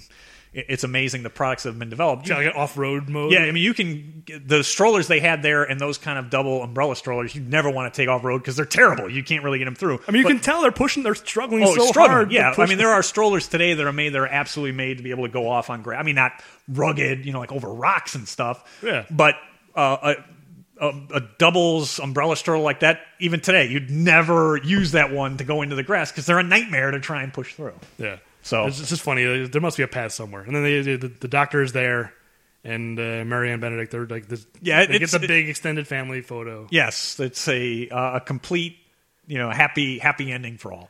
Yeah, which is so. I don't know. What's what's your takeaway about twins? I enjoyed it. Okay.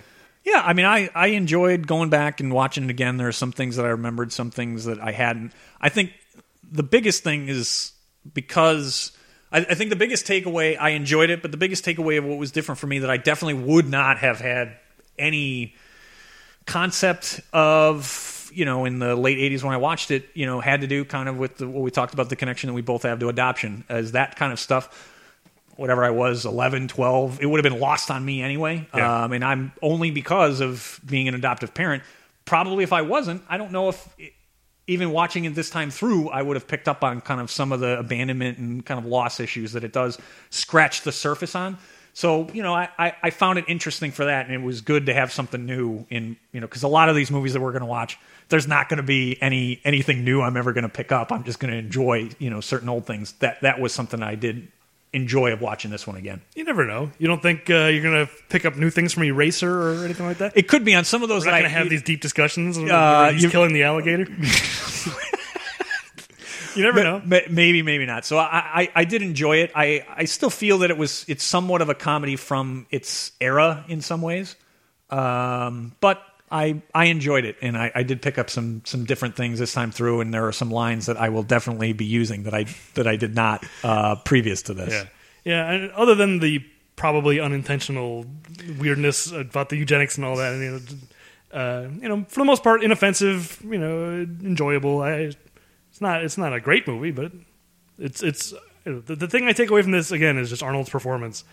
I was really impressed. I kind of wish he had done more roles like this where he's just an everyday guy. Like even in Kindergarten Cop, he's a badass cop. Yep. He's, you know, he's just a normal guy here. You know, well, he's obviously not a normal guy because he was created in a lab, but you know what I mean. Like Yes, he's just no, playing a person, and he's He- not. he's not he's not an action hero, right? He's that he's, that's not what he is in this, or he's not a tough cop. he's better at that than I think you would think. Yeah, a lot no, of people I- would give him credit for.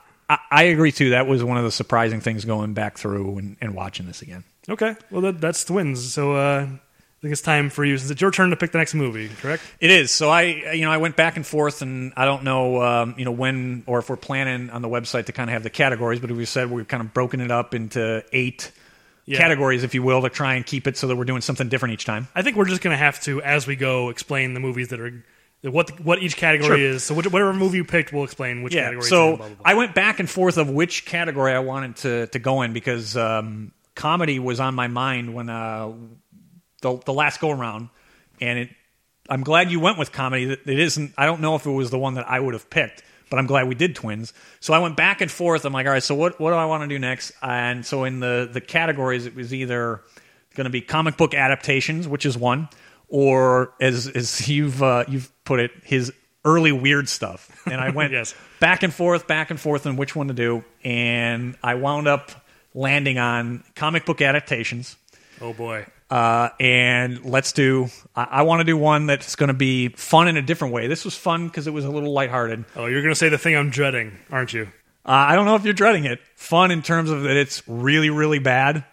Batman and Robin. Oh, you, you said the thing I was dreading why? Why were you dreading it? because now I have to watch Batman and Robin. I, I understand. I know it's it's part of the deal. We're doing this podcast. We Yes. have to do it at some point. Oh, I wanted to put it off. I, I don't. It's going to be a rough. That's a slog. It- will be fun to talk about. Well, that's the thing is, I I, I think the reason why and I, I went back and forth because there there's one in particular on the weird early stuff that I wanted to do. And I was thinking because actually most of those I might have only seen one. I thought about picking something from that category because it would be it would be kind of interesting to do something that I didn't really know. But at the same time, having watched this, I'm like, you know what? I was afraid we were we had a lot more to talk about on this than I thought we would. On Batman and Robin, it's going to be you and I love bad movies, and that is a bad movie. There's It no is- question It it. is not good. So You're going to kill me on the pun count on that one. Commando's the one, or the, the body count. I'm going to I'm to be I, exhausted. I was going to say, and since uh, before we started recording, I had asked if you kind of had uh, enough of your hiatus, and it seemed like this was enough of one. I knew that the, on the pun count because I pretty much if the way you can count it is just every line I think Arnold has, I think is a pun. Yeah, in everything he So you just count everything he says, and you're probably okay. And then you just need to find any other ones from any other characters. You might be right. So I- I'm gonna have to do a ratio. Actually, I'm gonna do that. I'm gonna count every his total line of dialogues and what percentage of them are puns. so Because in this movie, it might be over fifty percent. It probably is, and so I, I, I, I wanted to do it. You're right. It, it's it's going to be bad in some ways, but I, I got my break. Don't worry. it, it highlights our our love affair. We do love a good bad movie, and this one isn't a good like fun bad. It's just a bad movie. I mean, Batman and Robin. We're going to have probably not very much, many good things to say about it. Yeah, that's the thing. It's not one of those bad movies you can watch and enjoy and have fun because it's it, it loops back around to good again. It's, it's no, it it does not loop. It's right in that trough of bad. Yes. So yeah, so Batman and Robin will be uh, episode episode four. Okay, I guess we're doing Batman and Robin. I have to, I'll have to steel myself for that, and all you out there can do that as well. uh, if you really want to watch it along with us, just prepare yourselves. Oh my goodness. Okay, that's the show. Yeah, uh, tune in next time. Thank you for listening. Uh, you can follow us uh, on Twitter at Bad Puns Podcast. And uh, to email us, you can write in at questions at bpamg.com.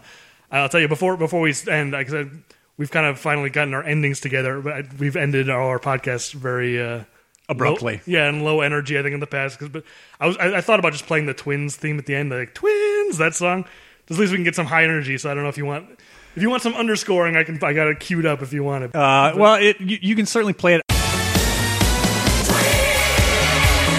I've I've got a responsibility here now to, to try and end us on a consistent and high energy note. If you uh, are enjoying this, hopefully you are. Remember to uh, rate us highly on whatever podcast app of your choice. To, to keep with the the theme of this movie, uh, what I guess I'd end with is the fourth rule in a crisis situation. Since we only got the first three from the movie, I would project that it is just make the rules up as you go along because that appears to be what uh, what was happening in this movie. So that's the fourth one of crisis situation for you folks. Just make them up as you go. Okay, sounds good. Tune in next time when we do uh, Batman and Robin. We'll see you then. Thanks.